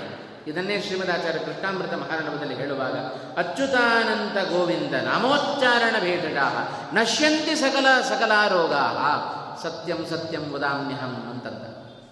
ಹಾಗಾಗಿ ಕೇವಲ ಅಚ್ಯುತ ಅನಂತ ಗೋವಿಂದ ಅಂತ ಭಗವಂತನ ನಾಮಸ್ಮರಣೆ ಮಾಡಿದರೆ ಸಾಕಂತೆ ನಮ್ಮ ಎಲ್ಲ ರೋಗಗಳು ಪರಿ ಪರಿಹಾರ ಆಗಿಬಿಡುತ್ತಾರೆ ಅಷ್ಟು ಸಾಮರ್ಥ್ಯ ಕೇವಲ ಭಗವಂತನ ನಾಮಸ್ಮರಣೆಗಿದೆ. ಇನ್ನು ಅವನ ಅನುಗ್ರಹ ಆಗಿಬಿಟ್ರೆ ಈ ಸಂಸಾರವೆಂಬ ರೋಗ ಭವ ರೋಗ ಅದನ್ನು ಪರಿಹಾರ ಮಾಡುವವ ಅವನೇ. ಅದಕ್ಕೆ ಒಂದು ಕಡೆ ಶ್ರುತಿ ಹೇಳಿತು ಅಸ್ಯ ಪ್ರಸಾದಾತ್ ಪರಮಾರ್ಥಿ ರೂಪಾತ್. ಅಸ್ಮಾತ್ ಸಂಸಾರಾನ್ ಮುಚ್ಚತೆ ನಾಪರೇಣ ಈ ಸಂಸಾರದ ಬಿಡುಗಡೆ ನಮಗೆ ಆಗಬೇಕು ಅಂತಾದರೆ ಅಸ್ಯ ಪ್ರಸಾದಾತ್. ಭಗವಂತನ ಪ್ರಸಾದ ಆಯಿತೋ, ಅವನ ಅತ್ಯರ್ಥ ಪ್ರಸಾದದಿಂದ ಮಾತ್ರ ನಮಗೆ ಲಿಂಗದೇಹ ಬಂದಾಗಲಿಕ್ಕೆ ಸಾಧ್ಯ ಇಲ್ಲದೆ ಹೋದರೆ ಆಗೋದಿಲ್ಲ. ಹಾಗಾಗಿ ವಿಶೇಷವಾದ ಭಗವಂತನನ್ನು ಕೊಂಡಾಡುವ ಆ ಒಂದು ಗುಣ ಕನಕದಾಸರ ಬಾಯಿಂದ ಬಂದದ್ದು ಭಗವಂತನನ್ನು ನಿರಾಮಯ ಅಂತ ಕರೆದರು ಇಂಥ ಮ, ನಿರಾಮಯನಾದ ವ್ಯಕ್ತಿ ಅವ ಭವರೋಗದಿಂದಲೂ ದೂರನಾಗಿದ್ದಾನೆ.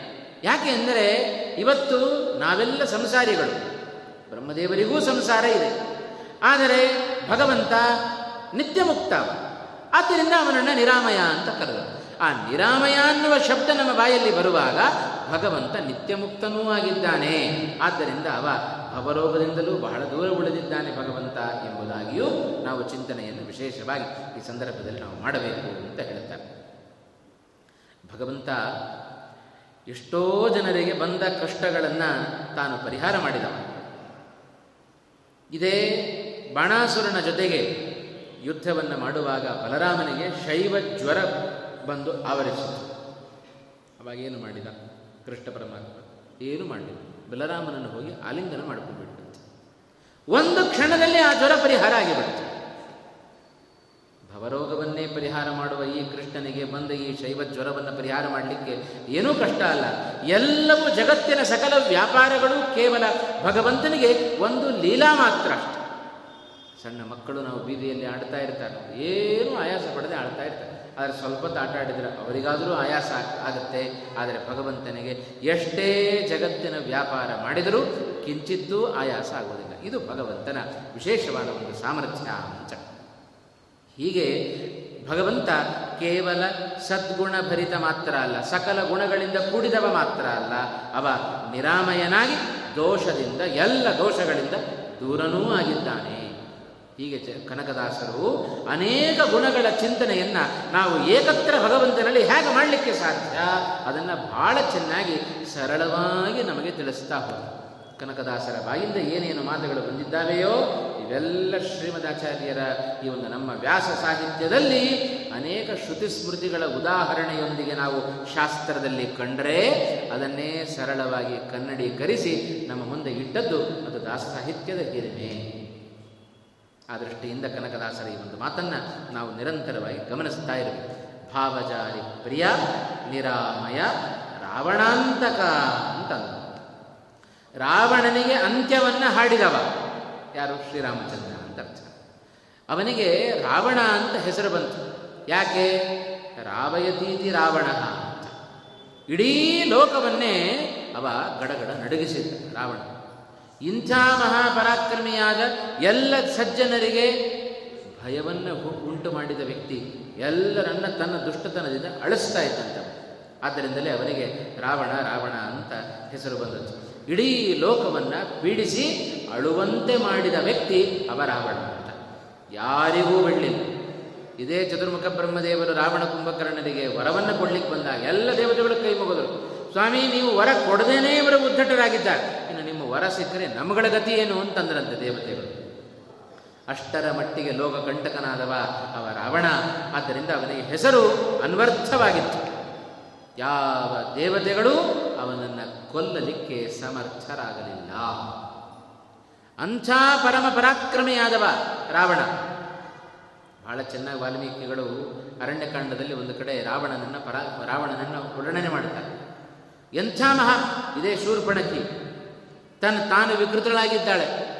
ವಿಕೃತಳಾಗಿ ಕರದೂಷಣಾದಿಗಳೆಲ್ಲ ಸಂಹಾರ ಆಗಿ ಹೋಯಿತು. ರಾವಣನ ಅಂಥ ಅಪ್ರತಿಮವಾದ ಪರಾಕ್ರಮವನ್ನು ಕಂಡ ಶೂರ್ಪಣಕಿ ಹೆದರಿ ರಾವಣನ ಬಳಿಯಲ್ಲಿ ಓಡಿ ಬರ್ತಾಳೆ ಆ ಸಂದರ್ಭದಲ್ಲಿ ಅರಣ್ಯಕಾಂಡದಲ್ಲಿ ವಾಲ್ಮೀಕಿಗಳು ಶೂರ್ಪಣಕಿ ಕಂಡ ರಾವಣ ಹೇಗಿದ್ದಾನೆ ಅಂತ ವರ್ಣನೆ ಮಾಡ್ತಾರೆ. ಸುಮಾರು ಒಂದು ಸರ್ಗ ಪೂರ್ತಿ, ಸುಮಾರು ಮೂವತ್ತೆರಡು, ಮೂವತ್ತೈದು ಶ್ಲೋಕಗಳಲ್ಲಿ ರಾವಣನ ವರ್ಣನೆ. ಅಲ್ಲಪ್ಪ, ಇದು ವಾಲ್ಮೀಕಿ ರಾಮಾಯಣ, ರಾಮಾಯಣಕ್ಕೆ ರಾಮ ನಾಯಕ ಇವನನ್ನ ಯಾಕೆ ವರ್ಣನೆ ಮಾಡಬೇಕಾಗಿತ್ತು? ಖಳನಾಯಕನನ್ನ, ರಾವಣನನ್ನ ಅಂತಂದ್ರೆ ಅದಕ್ಕೊಂದು ಅರ್ಥ ಇದೆ. ಖಳನಾಯಕ ಎಷ್ಟು ಬಲಿಷ್ಠನಾಗಿರ್ತಾನೋ ಅಷ್ಟು ನಾಯಕನ ಮಹತ್ವ ಜಾಸ್ತಿ ಆಗುತ್ತೆ. ಯಾಕೆಂದ್ರೆ ಕೊನೆಗೆ ನಾಯಕನೇ ಗೆಲ್ಲೋದು.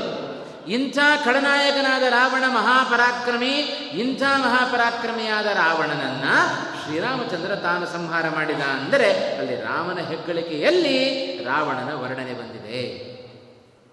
ಅಂತೂ ರಾವಣ ಮಹಾಪರಾಕ್ರಮಿ ಅನ್ನೋದಂತೂ ನಿಶ್ಚಯ ಯಾವ ದಿಕ್ಪಾಲ ದೇವತೆಗಳನ್ನು ಬಿಡಲಿಲ್ಲ. ದೇವೇಂದ್ರ, ವರುಣ, ಅಗ್ನಿ ಪ್ರತಿಯೊಬ್ಬರು ಹೆದರಬೇಕು. ಅಂಥ ಒಂದು ವ್ಯಕ್ತಿತ್ವ ಅದು ರಾವಣನ ವ್ಯಕ್ತಿತ್ವ. ಆದ್ದರಿಂದಲೇ ಅವನಿಗೆ ರಾವಯತೀತಿ ರಾವಣ ಅಂತ ಕರೆದರು. ಇಂಥ ರಾವಣನಿಗೆ ಅಂತಕನಾದವ ಅವ ಶ್ರೀರಾಮಚಂದ್ರ. ಎಂಥ ದೊಡ್ಡ ವ್ಯಕ್ತಿತ್ವ? ರಾಮ, ರಾಮಚಂದ್ರನ ವ್ಯಕ್ತಿತ್ವ. ಯಾಕೆಂದರೆ ಯಾವ ದೇವತೆಗಳು ರಾವಣನ ಎದುರಿಗೂ ನಿಲ್ಲಿಕ್ಕೆ ಸಾಧ್ಯ ಆಗ್ತದೆ ಅದರ ಜೊತೆಗೆ ಚತುರ್ಮುಖ ಬ್ರಹ್ಮದೇವರ ವರವೇ. ಆ ವರವನ್ನು ನಡೆಸಬೇಕು ಅಂತಲೇ ಜೀವೋತ್ತಮರಾದ ಬ್ರಹ್ಮದೇವರ ಬ್ರಹ್ಮದೇವರ ಮೇಲಿನ ವಿಶೇಷವಾದ ಅನುಕಂಪದಿಂದ ಏನು ಮಾಡಿದ? ಸಾಧಾರಣ ಒಬ್ಬ ಮಾನವನಾಗಿ ಶ್ರೀರಾಮಚಂದ್ರ ತಾನು ಅವತಾರವನ್ನು ಮಾಡಿ ರಾವಣನಿಗೆ ಅಂತ್ಯವನ್ನು ಹಾಡಿದ ರಾವಣನ ಸಂಹಾರಕ್ಕೆ ತಾನು ಕಾರಣನಾದ. ಯಾಕೆ ಮಾನವನಾಗಿ ಬಂದ? ರಾವಣ ಹಾಗೆ ವರವನ್ನು ಕೇಳಿಕೊಂಡದ್ದಲ್ವ? ನನಗೆ ನಿಮ್ಮಿಂದ ಸೃಷ್ಟವಾದ ಯಾವ ವಸ್ತುಗಳಿಂದ ವ್ಯಕ್ತಿಗಳಿಂದ ನನಗೆ ಸಾವು ಬರಬಾರದು? ಯಾವ ದೇವತೆಗಳಿಂದ ಸಾವು ಬರಬಾರದು ಅಂತ ಕೇಳಿಕೊಂಡಿದ್ದ. ಹಾಗಾಗಿ ಭಗವಂತ ಏನು ಮಾಡಿದ? ಬ್ರಹ್ಮನಿಂದ ಸೃಷ್ಟವಲ್ಲದ ಅಲ್ಲದವನಾಗಿ ಮಾನವನಾಗಿ ತಾನು ಹುಟ್ಟಿದ. ಅವತಾರವನ್ನು ಮಾಡಿದ ಭಗವಂತ. ಯಾಕೆಂದರೆ ರಾವಣನಿಗೆ ದೇವತೆಗಳಿಂದ ನನಗೆ ಸಾವು ಬರಬಾರದು ಅಂತ ಕೇಳಿಕೊಂಡ. ಅವನ ಲೆಕ್ಕದಲ್ಲಿ ಮಾನವರು ತುಂಬ ತುಚ್ಛ. ನಿಜವಾಗಲೂ ಹಾಗೆ. ರಾಮನನ್ನು ಬಿಟ್ಟರೆ ಉಳಿದ ಮಾನವರಲ್ಲಿ ಯಾರೂ ಸಾಧ್ಯ ಇಲ್ಲ ರಾವಣನನ್ನು ಮುಟ್ಲಿಕ್ಕೆ. ಹಾಗಾಗಿ ಅವನ ಭಾವನೆ ನಿಜ. ಆದರೆ ಭಗವಂತನ ಸಾಮರ್ಥ್ಯ ಇನ್ನೂ ದೊಡ್ಡ ಸಾಮರ್ಥ್ಯ. ಹಾಗಾಗಿ ತಾನು ಮಾನವನಾಗಿ ಅವತಾರವನ್ನು ಮಾಡಿ ರಾವಣನ ಸಂಹಾರಕ್ಕೆ ಕಾರಣನಾಗಿದ್ದಾನೆ. ಲೋಕಕಂಟಕನಾದ ರಾವಣನನ್ನು ಸಂಹಾರ ಮಾಡಿದ ಶ್ರೀರಾಮಚಂದ್ರನೇ ಅಂತ ಚಿಂತನೆ ಮಾಡಿದರೆ ರಾಮಚಂದ್ರನ ಅವತಾರದ ನಿಜವಾದ ಅರ್ಥವನ್ನು ನಾವು ಚಿಂತನೆ ಮಾಡಿದಂತೆ. ರಾಮಾವತಾರ ಆದದ್ದು ಯಾಕೆ? ರಾಮಚಂದ್ರ ತಾನು ಅವತಾರವನ್ನು ಮಾಡಿದ್ದು ದುಷ್ಟರ ಸಂಹಾರಕ್ಕೋಸ್ಕರ.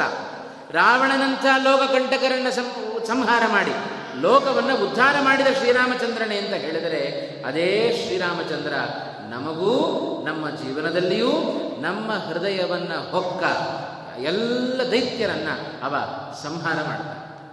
ಆ ಖರದೂಷಣಾದಿಗಳ ಸಂಹಾರದ ಸಂದರ್ಭದಲ್ಲಿ ಅಲ್ಲಿ ನೋಡಲು ರಾಮ, ಇಲ್ಲಿ ನೋಡಲು ರಾಮ, ಎಲ್ಲೆಲ್ಲಿ ನೋಡಿದರಲ್ಲಿ ಶ್ರೀರಾಮ, ಅವನಿಗೆ ಇವರಾಮ ಇವನಿಗೆ ಅವರಾಮ ಅಂತಂದರು.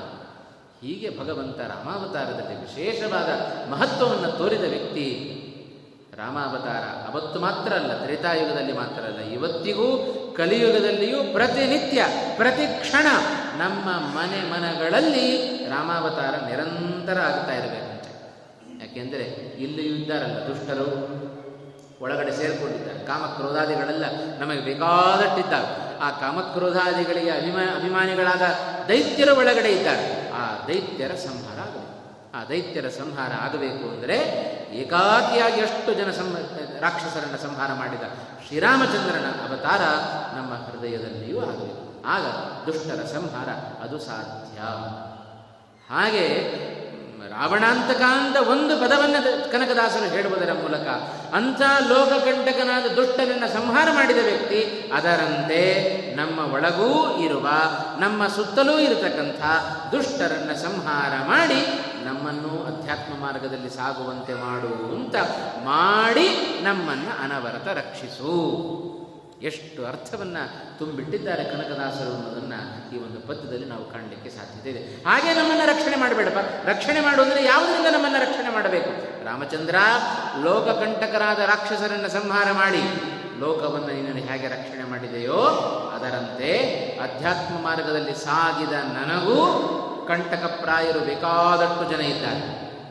ಒಳಗೂ ಇದ್ದಾರೆ, ಹೊರಗೂ ಇದ್ದಾರೆ. ಒಬ್ಬ ಭಕ್ತ ತಪಸ್ಸಿ ಕೂತ, ಕೂತರೆ ಮನಸ್ಸು ನಿಲ್ತಾ ಇಲ್ಲ. ಭಗವಂತನನ್ನೇ ಕೇಳಿದಂತೆ ಸ್ವಾಮಿ, ನಿನ್ನಲ್ಲಿ ತಪಸ್ಸನ್ನು ಮಾಡ್ತಾ ಇದ್ದೇನೆ. ಆದರೆ ಮನಸ್ಸು ಏಕಾಗ್ರವಾಗಿ ನಿಲ್ತಾ ಇಲ್ಲ. ಶತ್ರುಗಳು ತುಂಬ ತೊಂದರೆ ಕೊಡ್ತಾ ಇದ್ದಾರೆ. ಹಾಗಾಗಿ ಶತ್ರುಗಳನ್ನು ದಮನ ಮಾಡು. ಕೇಳಿದ ಭಗವಂತ, ಭಕ್ತ ಮತ್ತೆ ಧ್ಯಾನಕ್ಕೆ ಕೂತ, ಮತ್ತದೇ ಅವಸ್ಥೆ. ಮತ್ತೊಮ್ಮೆ ಕೇಳಿದ, ಸ್ವಾಮಿ, ಯಾಕೆ ಶತ್ರುಗಳನ್ನು ನಾಶ ಮಾಡಲೇ ಇಲ್ವಲ್ಲ? ಅಂತ. ಹೌದಾ? ಆಯಿತು, ಮಾಡ್ತೇನೆ ಅಂತ ಹೇಳಿ ಭಗವಂತ ಬಾಣ ಪ್ರಯೋಗ ಮಾಡಲಿಕ್ಕೆ ಶುರು ಮಾಡಿದ, ಇವನ ಮೇಲೆ ಬಾಣ ಬಿಡಲಿಕ್ಕೆ ಶುರು ಮಾಡಿದ. ಒಮ್ಮೆ ಗಾಬರಿ ಆಯಿತು, ಭಕ್ತನಿಗೆ ಎಲ್ಲಪ್ಪ ನನ್ನ ಶತ್ರುಗಳ ಮೇಲೆ ಬಾಣ ಬಿಡು ಅಂದರೆ ನನ್ನ ಮೇಲೆ ಬಾಣ ಪ್ರಯೋಗ ಮಾಡ್ತಾ ಇದೆಯಲ್ಲ ಅಂತ ಕೇಳಿದ. ಅದಕ್ಕೆ ಭಗವಂತ ಹೇಳಿದ್ದಂತೆ ನಿನ್ನ ಶತ್ರುಗಳು ಎಲ್ಲೂ ಇಲ್ಲಪ್ಪ, ನಿನ್ನೊಳಗೆ ಸೇರಿಕೊಂಡಿದ್ದಾರೆ. ಹಾಗಾಗಿ ನಿನ್ನೊಳಗಿರುವ ಶತ್ರುಗಳನ್ನು ನಾಶ ಮಾಡಬೇಕು ಅಂದರೆ ನಿನಗೆ ಬಿಡದೆ ಮತ್ತೆಲ್ಲ ಬಿಡಲಿ? ಅಂತಂದ. ಆಗ ಭಕ್ತನಿಗೆ ಅರ್ಥ ಆಯಿತು. ಓಹೋ, ನನಗೆ ಯಾಕೆ ವಿಘ್ನ ಬರ್ತಾ ಇದೆ ಅಂದರೆ ಒಳಗಿರುವ ಶತ್ರುಗಳು ಅಂದರೆ ಅದೇ ಕಾಮಕ್ರೋಧಾದಿಗಳು. ಅದನ್ನು ನಾನು ದೂರ ಮಾಡಿದರೆ ಭಗವಂತ ನನಗೆ ಸಲೀಸಾಗಿ ಸಿಗುತ್ತಾನೆ ಅಂತ. ಇದೇ ಭಾಗವತವೂ ಉಪದೇಶವನ್ನು ಕೊಡುತ್ತೆ. ಪ್ರಿಯವ್ರತ ಮಹಾರಾಜ, ಅವನಿಗೆ ಪ್ರಿಯವ್ರತ. ವ್ರತಗಳೆಲ್ಲ ಬಹಳ ಪ್ರಿಯ. ಆದ್ದರಿಂದ ಅವನ ಪ್ರಿಯವ್ರತ ಅಂತ ಕರೆ ಅವ ಸಂಸಾರ ಬೇಡ, ಕಾಡಿಗೆ ಹೋಗಿ ತಪಸ್ಸನ್ನು ಮಾಡುತ್ತೇನೆ ಅಂತ ಹೊರಟವ. ಅವನಿಗೆ ಚತುರ್ಮುಖ ಬ್ರಹ್ಮದೇವರು ಉಪದೇಶ ಕೊಟ್ಟು ಮತ್ತೆ ಸಂಸಾರಕ್ಕೆ ಅವನನ್ನು ತಬ್ಬಿದರಂತೆ. ಅಲ್ಲಪ್ಪ, ಆಗ ಬ್ರಹ್ಮದೇವರು ಹೇಳಿದ ಒಂದು ಮಾತು ಭಾಗವತ ಉಲ್ಲೇಖ ಮಾಡ್ತಾ ಇದೆ. ನೀನು ಸಂಸಾರ ಬೇಡ ಅಂತ ಹೇಳಿ ಕಾಡಿಗೆ ಹೋಗುವಾಗ ನಿನ್ನ ಜೊತೆಗೆ ಆರು ಮಂದಿಯನ್ನು ಕಟ್ಟಿಕೊಂಡು ಹೋದರೆ ಕಾಡಿಗೆ ಹೋದರೂ ಏನು ಉಪಯೋಗ ಇಲ್ಲ. ಅದೇ ಆರು ಮಂದಿಯನ್ನ ನಾಡಿನಲ್ಲೇ ಇದ್ದು ನೀನು ಅವರನ್ನು ಕಾಡಿಗೆ ಕಳಿಸಿದರೆ ಸುಖವಾಗಿರ್ತಿ ಭಗವಂತನ ಜ್ಞಾನಕ್ಕೆ ಸಂಸಾರ, ಅದು ಪ್ರತಿಬಂಧಕ ಆಗೋದಿಲ್ಲ ಅಂತ ಬ್ರಹ್ಮದೇವರು ಹೇಳಿದಂತೆ. ಆ ಆರು ಮಂದಿ ಯಾರು? ಅದೇ ಕಾಮ, ಕ್ರೋಧ, ಲೋಭ, ಮೋಹ, ಮದ ಮಾತ್ಸರ್ಯ ಅಂತ ಇವತ್ತು ನಮಗದನ್ನು ಬಿಡ್ಲಿಕ್ಕೆ ಸಾಧ್ಯವು ಸಂಸಾರ ಮನೆಯಲ್ಲಿದ್ದಾಗ ಸಂಸಾರದ ಜಂಜಾಟ ಸಾಕು ಅಂತ ಅನಿಸುತ್ತೆ.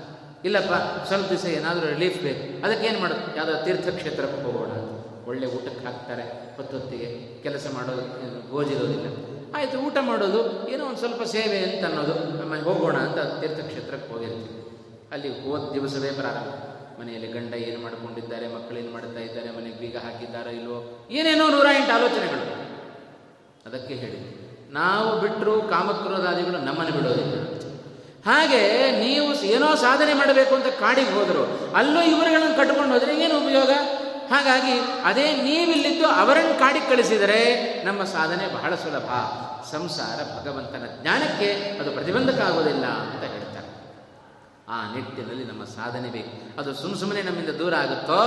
ಭಗವಂತರನ್ನು ಈ ರೀತಿಯಲ್ಲಿ ಸ್ತೋತ್ರ ಮಾಡಿದರೆ, ಕನಕದಾಸರು ಸೂಚನೆಯನ್ನು ಕೊಟ್ಟಂತೆ ಈ ರೀತಿಯಲ್ಲಿ ಭಗವಂತನನ್ನು ಸ್ತೋತ್ರ ಮಾಡಿದರೆ, ರಾವಣನಂಥ ವ್ಯಕ್ತಿಗಳನ್ನು ಲೋಕಕಂಟಕರಾದ ವ್ಯಕ್ತಿಗಳನ್ನು ನಾಶ ಮಾಡಿದ ಸ್ವಾಮಿಯೇ ನನಗೂ ಪ್ರತಿಬಂಧಕವಾದ ಈ ಕ್ರಾ ಕಾಮಕ್ರೋಧಾದಿಗಳನ್ನು ದೂರ ಮಾಡುವಂತ ಪ್ರಾರ್ಥನೆ ಮಾಡಿದರೆ ಭಗವಂತ ನಮ್ಮ ಪಾಲಿಗೆ ಕಣ್ ತೆರೀತಾನೆ. ಇಲ್ಲದೆ ಹೋದರೆ ಭಗವಂತನ ಆ ಕಾರುಣ್ಯ ನಮಗೆ ಸಿಗೋದಿಲ್ಲ.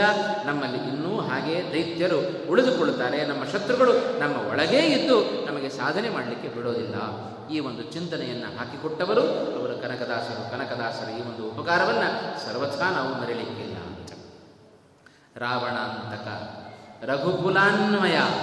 ಇಂಥ ಲೋಕಕಂಟಕನಾದ ರಾವಣನನ್ನು ಸಂಹಾರ ಮಾಡಿ ಇಡೀ ಕುಲಕ್ಕೆ, ಇಡೀ ಲೋಕಕ್ಕೆ ಉತ್ತಮವಾದ ಸಾಧನೆಯ ಅನುಕೂಲವನ್ನು ಮಾಡಿಕೊಟ್ಟ ವ್ಯಕ್ತಿ ಅವ ಭಗವಂತ. ಇಂಥ ಭಗವಂತ ರಘುಕುಲಾನ್ವಯ ಅಂತ. ಇಡೀ ರಘುಕುಲಕ್ಕೆ ತಿಲಕಪ್ರಾಯದಂತೆ ಇದ್ದಾನೆ ಶ್ರೀರಾಮಚಂದ್ರ. ಬೆಳಗಿದರೆ ಹಾಗೆ ಬಾಳಬೇಕು ಅಂತ. ಬಾಳಿದರೆ ಹಾಗೆ ಬಾಳಬೇಕು ಅಂತ. ಅಪ್ಪ ಸತ್ಯ ಹೋದಲ್ಲ ಅಂತಾಗಬಾರ್ದು ಅಯ್ಯೋ, ಹೋದರಲ್ಲ ಅಂತ ಅನ್ನಿಸಬೇಕು. ಆ ಮಟ್ಟದಲ್ಲಿ ನಮ್ಮ ಜೀವನ ಇರಬೇಕು ಅಂತ ಹೇಳ್ತಾರೆ. ಇದೇ ವೇನ. ಎಲ್ಲವನ್ನ ಅಧರ್ಮವನ್ನು ತಾಂಡ ಮಾಡುವಂತೆ ಮಾಡಿದ. ಅಂಥ ವೇನನ ಸ್ವಯಂ ಅವನ ತಂದೆ ಅವನ ಸಂಹಾರ ಮಾಡುವಂಥ ಪ್ರಸಿ, ಪ್ರತಿ ಪ್ರಸಂಗ ಬಂತು. ಇಂಥ ಯಾಕೆ ಹಡದ್ನಪ್ಪ ಇಂಥ ಮಕ್ಕಳನ್ನ ಅಂತ ಅನ್ನಿಸ್ಬೇಕು. ತಂದೆ ತಾಯಿ, ಆ ರೀತಿಯಾದ ಪ್ರಸಂಗ ನಾವು ಅದರಂತೆ ನಮ್ಮ ಬದುಕು ಆಗಬಾರದು ಅನ್ನೋದಕ್ಕೋಸ್ಕರ ರಘುಕುಲಾನ್ವಯ, ಇಡೀ ರಘುಕುಲಕ್ಕೆ ತಿಲಕಪ್ರಾಯದಂತೆ ಇರುವ ವ್ಯಕ್ತಿ ಅವ ಶ್ರೀರಾಮಚಂದ್ರ ಹಾಗೆ ಬೆಳೆದು ತೋರಿದ್ದಾನೆ. ಹಾಗಾಗಿಯೇ ಅವ ಕಾಡಿಗೆ ಹೊರಟಾಗ ಅಬಾಲ ವೃದ್ಧನಾಗಿ ರಾಮಚಂದ್ರನನ್ನು ಅನುಸರಿಸಿದ್ದು ಯಾಕೆ ಅಂದರೆ ಅವನಲ್ಲಿರುವ ಗುಣಗಳು, ಅವನ ರೂಪ, ಅವನ ಶಾಶ್ವತವಾದ ಗುಣಗಳೇ ಜನರ ಆಕರ್ಷಣೆಗೆ ಕಾರಣವಾಯಿತು. ಇಂಥ ಶ್ರೀರಾಮಚಂದ್ರ ಅವನನ್ನು ಸ್ತೋತ್ರ ಮಾಡುವಾಗ ರಘುಕುಲಾನ್ವಯ ಅಂತ ಸ್ತೋತ್ರ ಮಾಡಬೇಕು. ರಘುಕುಲಾನ್ವಯ ದೇವ ಅಂತ. ಕ್ರೀಡಾದಿ ಗುಣ ವಿಶಿಷ್ಟನಾದವ ಭಗವಂತ. ಜಗತ್ತಿನ ವ್ಯಾಪಾರವೇ ಒಂದು ದೊಡ್ಡ ಕ್ರೀಡೆ. ಪ್ರಳಯ ಕಾಲದಲ್ಲಿಯೂ ಕ್ರೀಡೆ ಆಟವಾಡುವ ಭಗವಂತ. ಪ್ರಳಯ ಕಾಲದ ಜಲ ಅಂದರೆ ಬಹಳ ವಿಶೇಷವಾಗಿದೆ ನಮ್ಮ ಊಹೆಗೂ ನಿಲುಕದ ಜಲ, ಪ್ರಳಯ ಕಾಲದ ಜಲ. ಅಂಥ ಪ್ರಳಯ ಕಾಲದ ಜಲದಲ್ಲಿ ಕ್ರೀಡೆ ಆಟವಾಡ್ತಾ ಇರ್ತಾನೆ ಭಗವಂತ. ವಿಷ್ಣು ರಹಸ್ಯ ಒಂದು ಕಡೆ ಹೇಳಿತು. ಪ್ರಳಯ ಕಾಲದ ಜಲದಲ್ಲಿ ಭಗವಂತ ಅನೇಕರ ಜೊತೆಗೆ ಕ್ರೀಡಿಸ್ತಾ ಇರ್ತಾರೆ ಯಾರು? ಪ್ರಳಯ ಕಾಲದ ಜಲದಲ್ಲಿ ಕ್ರೀಡೆಯನ್ನು ಆಡುವವರು ಭಗವಂತನ ಜೊತೆಗೆ.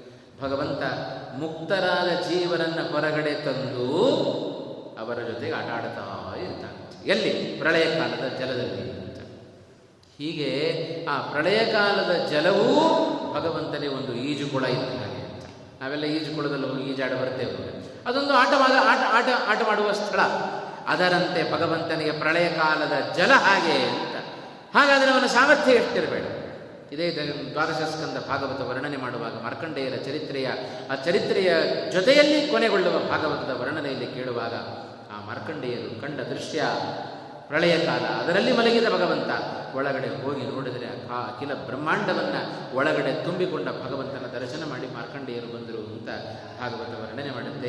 ಇದು ಆ ಭಗವಂತನ ಸಾಮರ್ಥ್ಯ. ಆದ್ದರಿಂದ ಅವನನ್ನು ದೇವಾಂತ ನಾವು ಸ್ತೋತ್ರ ಮಾಡಿದರೆ ಅದರ ಹಿನ್ನೆಲೆಯಲ್ಲಿ ಅನೇಕ ಗುಣಗಳ ಚಿಂತನೆ ಅದರ ಹಿಂದೆ ಬರಬೇಕು. ದೇವ, ಅಸುರ ವಿರೋಧಿ ಅಂತಂದರು. ಇಂಥ ಸರ್ವೋತ್ತಮನಾದ ಭಗವಂತ ಅಸುರ ವಿರೋಧಿ. ಭಗವಂತ, ಅಸುರ ಅಂದರೆ ನಮಗೆ ಗೊತ್ತೇ ಇದೆ.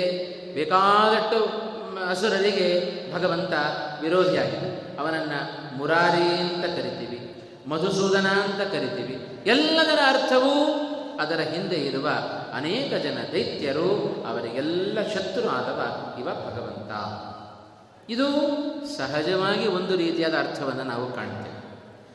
ಭಗವಂತನನ್ನ ಅಸುರ ವಿರೋಧಿ ಅಂತ ನಾವು ಸಂಬೋ ಸಂಬೋಧನೆ ಮಾಡಬೇಕಾದರೆ, ಯಾರಿಗೆ ಅವ ವಿರೋಧಿ ಸಜ್ಜನರಿಗೆ ಸರ್ವಥಾ ವಿರೋಧಿ ಅಲ್ಲ. ಇದೇ ಹಿರಣ್ಯಾಕ್ಷ, ಹಿರಣ್ಯಕಶಪು, ಶಿಶುಪಾಲ ಕುಂತವಕ್ರ ಇವರನ್ನೆಲ್ಲ ನಾವು ತೆಗೆದುಕೊಂಡರೆ, ಆ ಹಿರಣ್ಯ ಹಿರಣ್ಯ, ಹಿರಣ್ಯಕಶಪುವಿನಲ್ಲಿ ಜಯ ಸೇರಿಕೊಂಡಿದ್ದ. ಶಿಶುಪಾಲನಲ್ಲಿ ಜಯ ಸೇರಿಕೊಂಡಿದ್ದ. ಇದೇ ಧರ್ಮರಾಜನಿಗೆ ಸಂಶಯ ಬಂದುಬಿಡುತ್ತೆ. ನಾರದರನ್ನೇ ಕೇಳಿಯೇ ಬಿಟ್ಟವ ಅಲ್ಲ ಹುಟ್ಟಿದಾಗಿನಿಂದ ದ್ವೇಷ ಮಾಡಿಕೊಂಡು ಬಂದ ವ್ಯಕ್ತಿ ಅವ ಶಿಶುಪಾಲ. ಇಂಥ ದ್ವೇಷವನ್ನು ಮಾಡಿಕೊಂಡು ಬಂದರೂ ಕೃಷ್ಣ ಶಿಶುಪಾಲನಿಗೆ ಅವ ಸದ್ರತೆಯನ್ನು ಕೊಟ್ಟುಬಿಟ್ಟ, ಅನುಗ್ರಹವನ್ನು ಮಾಡಿದ. ಹಾಗಾದರೆ ನಿಂದನ ಭಗವಂತನನ್ನು ಹೊಗಳೋದಕ್ಕಿಂತ ನಿಂದನೆ ಮಾಡೋದೇ ಬಹಳ ಸುಲಭ. ಮತ್ತೊಬ್ಬರನ್ನ ಬೈಲಿಕ್ಕೆ ಬಹಳ ಸುಲಭ. ಸ್ತೋತ್ರ ಮಾಡೋದು ಬಹಳ ಕಷ್ಟ. ಭಕ್ತಿ ಮಾಡೋದು ಬಹಳ ಕಷ್ಟ. ಭಕ್ತಿ ಮಾಡೋದು ಬಹಳ ಸುಲಭ.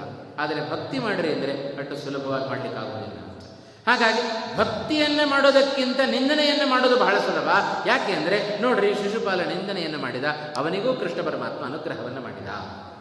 ಹಾಗಾಗಿ ನಿಂದನೆಯೂ ಭಗವಂತ ಅನುಗ್ರಹವನ್ನು ಮಾಡುತ್ತಾನೆ ಅಂತಾದರೆ ಅದನ್ನೇ ಮಾಡಿಬಿಡ್ಬೋದಾ ಅಂತ ಜಗತ್ತಿಗೆ ಕಾಣುತ್ತಲ್ಲ ಅಂತ ಕೇಳಿದ್ದಕ್ಕೆ ನಾರದರು ಬಹಳ ಚೆನ್ನಾಗಿ ಧರ್ಮರಾಜನಿಗೆ ಆ ಹಿನ್ನೆಲೆಯನ್ನು ತಿಳಿಸಿಕೊಟ್ಟು ಭಗವಂತ ಅವಗ್ರಹವನ್ನು ಮಾಡೋದಾಗಲಿ, ಅನುಗ್ರಹವನ್ನು ಮಾಡೋದಾಗಲಿ, ಮೇಲ್ನೋಟಕ್ಕೆ ಕಂಡ ದೃಶ್ಯಗಳನ್ನು ನೋಡಿಕೊಂಡು ಭಗವಂತ ಅನುಗ್ರಹವನ್ನು, ಅವಗ್ರಹವನ್ನು ಮಾಡೋದಿಲ್ಲ. ಒಳಗಿರುವ ಜೀವ ಯಾರು? ಅದನ್ನು ಆಲೋಚನೆ ಮಾಡಿ ಭಗವಂತ ಅನುಗ್ರಹವನ್ನು ಮಾಡ್ತಾನೆ. ಈ ಸಾಮರ್ಥ್ಯ ಉಳಿದ ಜೀವರಿಗಿಲ್ಲ, ಉಳಿದ ಭಗವಂತನಿಗಿದೆ. ಆದ್ದರಿಂದ ವಿಶೇಷವಾಗಿ ಆ ಭಗವಂತನ ಗುಣಗಳನ್ನು ನಾವು ಚಿಂತನೆ ಮಾಡಬೇಕಾದರೆ ಭಗವಂತ ಒಳಗಿರುವ ಜಯನಿಗೆ ಪ್ರಿಯ. ಆದರೆ ಅವರಲ್ಲಿ ಸೇರಿಕೊಂಡ ದೈತ್ಯ ಇದ್ದಾರಲ್ಲ, ಅವರಿಗೆ ವಿರೋಧ. ಭಗವಂತ ಹಾಗೂ ಭಗವಂತನ ಪರಮಾನುಗ್ರಹಕ್ಕೆ ಪಾತ್ರರಾದ ವಾಯುದೇವರು ಇಬ್ಬರೂ ಕೂಡ ಸಜ್ಜನರಿಗೆ ಪರವಾಗಿರುತ್ತಾರೆ, ಅಸುರ ಜನರಿಗೆ ವಿರುದ್ಧವಾಗಿರುತ್ತಾರೆ. ಇನ್ನೊಂದು ಅರ್ಥದಲ್ಲಿ ನಾವು ಈ ಪದವನ್ನು ಗಮನಿಸೋದಾದರೆ, ಕೃಷ್ಣ, ಭಗವಂತ, ಅವ ಅಸುರ ವಿರೋಧಿ ಅಂತಂದರು. ಯಾರ ವಿರೋಧಿ ಅವ? ಅಸುರ ಶಬ್ದಕ್ಕೆ ತಮೋಗುಣ ಅಂತ ಅರ್ಥ. ಭಗವಂತ ನಮಗೆ ಭಗವಂತನ ಮೇಲೆ ಒಂದು ಆಕ್ಷೇಪ ಮಾಡುತ್ತೇನೆ. ಯಾವಾಗಲೂ ದೇವತೆಗಳ ಪರವಾಗಿರುತ್ತಾನೆ. ದೈತ್ಯರ ವಿರುದ್ಧವಾಗಿ ಹೋರಾಟವನ್ನು ಮಾಡುತ್ತಾನೆ. ದೇವತೆಗಳ ಪರವಾಗಿರುತ್ತಾನೆ ಅಂತ. ಹಾಗಾಗಿಯೇ ಕುರುಪಾಂಡವ ಯುದ್ಧ ಮಾಡಬೇಕಾದರೆ ಪಾಂಡವರ ಪರವಾಗಿದ್ದು ಎಲ್ಲ ಕೃಷ್ಣನಿಗೆ ಪಾಪ ಏನು ಅನ್ಯಾಯ ಮಾಡಿದವರಲ್ಲ, ದುರ್ಯೋಧನಾದಿಗಳು. ಆದರೆ ಪಾಂಡವರ ಪಕ್ಷದಲ್ಲಿ ನಿಂತು ಕೃಷ್ಣ ಪರಮಾತ್ಮ ಎಲ್ಲ ದುರ್ಯೋಧನಾದಿಗಳನ್ನು ಸಂಹಾರ ಮಾಡಿಸಿದ ಕೃಷ್ಣನ ಮೇಲೆ ಆಕ್ಷೇಪ ಮಾಡೋದಲ್ಲ. ಅಲ್ಲಿ ನಡೆದ ಕುರುಪಾಂಡವರಿಗೆ ನಡೆದ ಯುದ್ಧ, ಅದು ಅವರಿಬ್ಬರ ನಡುವೆ ನಡೆದ ಯುದ್ಧ ಅಲ್ಲ, ಅದು ಸತ್ವಗುಣ ಹಾಗೂ ತಮೋಗುಣದ ನಡುವೆ ನಡೆದ ಯುದ್ಧ, ಅದು ಕುರುಪಾಂಡವ ಯುದ್ಧ. ಕೃಷ್ಣ ಯಾರ ಪಕ್ಷದಲ್ಲಿ ನಿಂತುಕೊಂಡ? ಪಾಂಡವರ ಪಕ್ಷದಲ್ಲಿ ನಿಂತುಕೊಂಡ. ಪಾಂಡವರು ಸತ್ವಗುಣದ ಪ್ರತೀಕರು. ದುರ್ಯೋಧನಾದಿಗಳು ತಮೋಗುಣದ ಪ್ರತೀಕರು. ಹಾಗಾಗಿ ಕೃಷ್ಣ ಪಾ ಕೌರವರನ್ನ ದಮನ ಮಾಡಿಸಿದ ಅಂತ ಹೇಳಿದ್ರೆ, ದಮನ ಮಾಡಿದ ಅಂತ ಹೇಳಿದರೆ ತಮೋಗುಣವನ್ನು ನಾಶ ಮಾಡಿದ ಅಂತ ಅರ್ಥ. ಪಾಂಡವರ ಪರವಾಗಿದ್ದು ಪಾಂಡವರಿಗೆ ಜಯ ತಂದುಕೊಟ್ಟ ಅಂತ ಹೇಳಿದರೆ ಸತ್ವಗುಣವನ್ನು ಭಗವಂತ ಎತ್ತು ಹಿಡಿದ ಅಂತ ಅರ್ಥ. ಭಗವಂತನನ್ನ ಅಸುರ ವಿರೋಧಿ ಅಂತ ಹೇಳಿದ್ರೆ ತಮೋಗುಣದ ವಿರೋಧಿ. ಅಸುರರೆಲ್ಲ ತಮೋಗುಣದ ಪ್ರತೀಕರು. ಅಸುರ ವಿರೋಧಿ ಅಂತ ಹೇಳಿದ್ರೆ, ಭಗವಂತ ತಮೋಗುಣದ ವಿರೋಧಿಯಾಗಿದ್ದಾನೆ. ಹಾಗಂತ ಹೇಳಿ ಅವನನ್ನು ದೂಷಣೆ ನಮ್ಮ ದೇಹದಲ್ಲಿ ಒಂದು ದುರ್ಮಾಂಸ ಬೆಳೆದುಕೊಂಡಿದೆ. ದುರ್ಮಾಂಸ ಆಗತಾನೆ ಬೆಳೀತಾ ಇದೆ. ಆಗತಾನೆ ಬೆಳೆಯುವ ದುರ್ಮಾಂಸ ಕಂಡಿತ್ತು ಕೂಡಲೇ ಡಾಕ್ಟರ್ ಹತ್ರ ಓಡಿ ಹೋಗ್ತೇವೆ. ವೈದ್ಯರ ಬಳಿ ಹೋಗಿ ತೋರಿಸ್ತೇವೆ ನೋಡ್ರಿ, ದುರ್ಮಾಂಸ ಬೆಳೆದಿದೆ. ಅವ ಹೇಳುತ್ತಾನೆ ಇದು ಹೀಗೆ ಬಿಟ್ಟರೆ ಇಡೀ ನಿಮ್ಮ ದೇಹವನ್ನೇ ನಾಶ ಮಾಡಿಬಿಡುತ್ತೆ. ಅದಕ್ಕೇನು ಮಾಡಬೇಕು? ಇದನ್ನು ಈಗಲೇ ಆಪರೇಷನ್ ಮಾಡಿ ತೆಗಿಬೇಕು. ಅವ ಏನು ಮಾಡಿದ? ವೈದ್ಯ, ಹಾಕಿ ನಮ್ಮ ದೇಹವನ್ನು ಕುಯ್ತಾನೆ. ಆಮೇಲೆ ಅದನ್ನು ನಮ್ಮ ದೇಹವನ್ನು ಕುಯ್ದ, ಆಮೇಲೆ ಹಾಗೆ ಒಲೆ ಹೊಲಿಗೆ ಹಾಕಿದ, ಮತ್ತು ದುರ್ಮಾಂಸ ಎಲ್ಲ ಹೋಯಿತು. ಅವನನ್ನು ಹೊಗಳಿದ್ದೆ ಹೊಗಳಿದ್ದು ಅಪ್ಪ, ಏನು ವೈದ್ಯರ್ರಿ ನನ್ನೆಲ್ಲ ದುರ್ಮಾಂಸ ತೆಗೆದು ಹಾಕಿಬಿಟ್ರಿ. ನನ್ನ ದೇಹ ಉಳಿಸಿದ್ರಿ ಅಂತ. ದುರ್ಮಾಂಸವನ್ನು ತೆಗೆದು ಶಸ್ತ್ರಚಿಕಿತ್ಸೆಯನ್ನು ಮಾಡಿ ದುರ್ಮಾಂಸವನ್ನು ತೆಗೆದು ದೇಹವನ್ನು ಉಳಿಸಿದ ಆ ವೈದ್ಯನನ್ನು ಹೊಗಳುತ್ತೇವೆ. ಆದರೆ ಭಗವಂತ ಮಾಡಿದ ಕೆಲಸಕ್ಕೆ ನಾವು ಬೈತೇವೆ ಅಂತ. ಯಾಕೆ? ಭಗವಂತ ಮಾಡಿದ್ದು ಇದನ್ನು. ಆ ದೈತ್ಯರೆಲ್ಲ ತಮೋಗುಣದ ಪ್ರತೀಕರಾದ ಎಲ್ಲ ದುರ್ಯೋಧನಾದಿಗಳು, ರಾವಣನೇ ಮೊದಲಾದ ಅಸುರರೆಲ್ಲ ತಮೋಗುಣದ ಪ್ರತೀಕರಾದ ಅವರು ದುರ್ಮಾಂಸಗಳಿದ್ದಂತೆ. ಆ ದುರ್ಮಾಂಸಗಳನ್ನು ಕಿತ್ತು ಹಾಕಿದರೆ ಲೋಕ ಅದು ಚೆನ್ನಾಗಿರುತ್ತೆ ಸತ್ವಗುಣ ಚೆನ್ನಾಗಿರಬೇಕು ಲೋಕದಲ್ಲಿ ಅಂದರೆ ತಮೋಗುಣ ನಾಶ ಆಗಬೇಕು. ಭಗವಂತ ಮಾಡಿದ್ದು ಅದೇ ಕೆಲಸವನ್ನು. ಹಾಗಾಗಿ ಅವನನ್ನು ಅಸುರ ವಿರೋಧಿ ಅಂತ ನಾವು ಚಿಂತನೆ ಮಾಡುವಾಗ ತಮೋ ಗುಣಕ್ಕೆ ವಿರುದ್ಧವಾಗಿ ಸತ್ವಗುಣವನ್ನು ಎತ್ತಿ ಹಿಡಿಯುವ ಸ್ವಭಾವ ಅದು ಭಗವಂತನಲ್ಲಿದೆ ಅಂತ ನಾವು ಚಿಂತನೆ ಮಾಡಿ ಇಂಥ ಭಗವಂತನಾದ ನೀನು ರಕ್ಷಿಸು ನಮ್ಮ ನನವರದ ಅಂತ ಹೀಗೆ ಸ್ತೋತ್ರವನ್ನು ಮಾಡಿದರೆ ವಿಶೇಷವಾಗಿ ಭಗವಂತನನ್ನು ನಾವು ಕೊಂಡಾಡಿದ ಹಾಗೆ ಅಂತ ಈ ಒಂದು ಶ್ಲೋಕದ ಅರ್ಥ ಚಿಂತನೆಯೊಂದಿಗೆ ಇವತ್ತಿನ ಉಪನ್ಯಾಸವನ್ನು ಇಲ್ಲಿಗೆ ಮುಕ್ತಾಯ ಮಾಡೋಣ. ನಾಳೆಯ ದಿವಸದ ನಮ್ಮ ಪ್ರವಚನದ ಕಡೆಯ ದಿವಸದಲ್ಲಿ ಮತ್ತೊಂದು ಪದ್ಯದ ಅವಲೋಕನವನ್ನು ಮಾಡೋಣ ಅಂತ ಹೇಳುತ್ತಾ ಶ್ರೀಕೃಷ್ಣ ಅರ್ಪಣ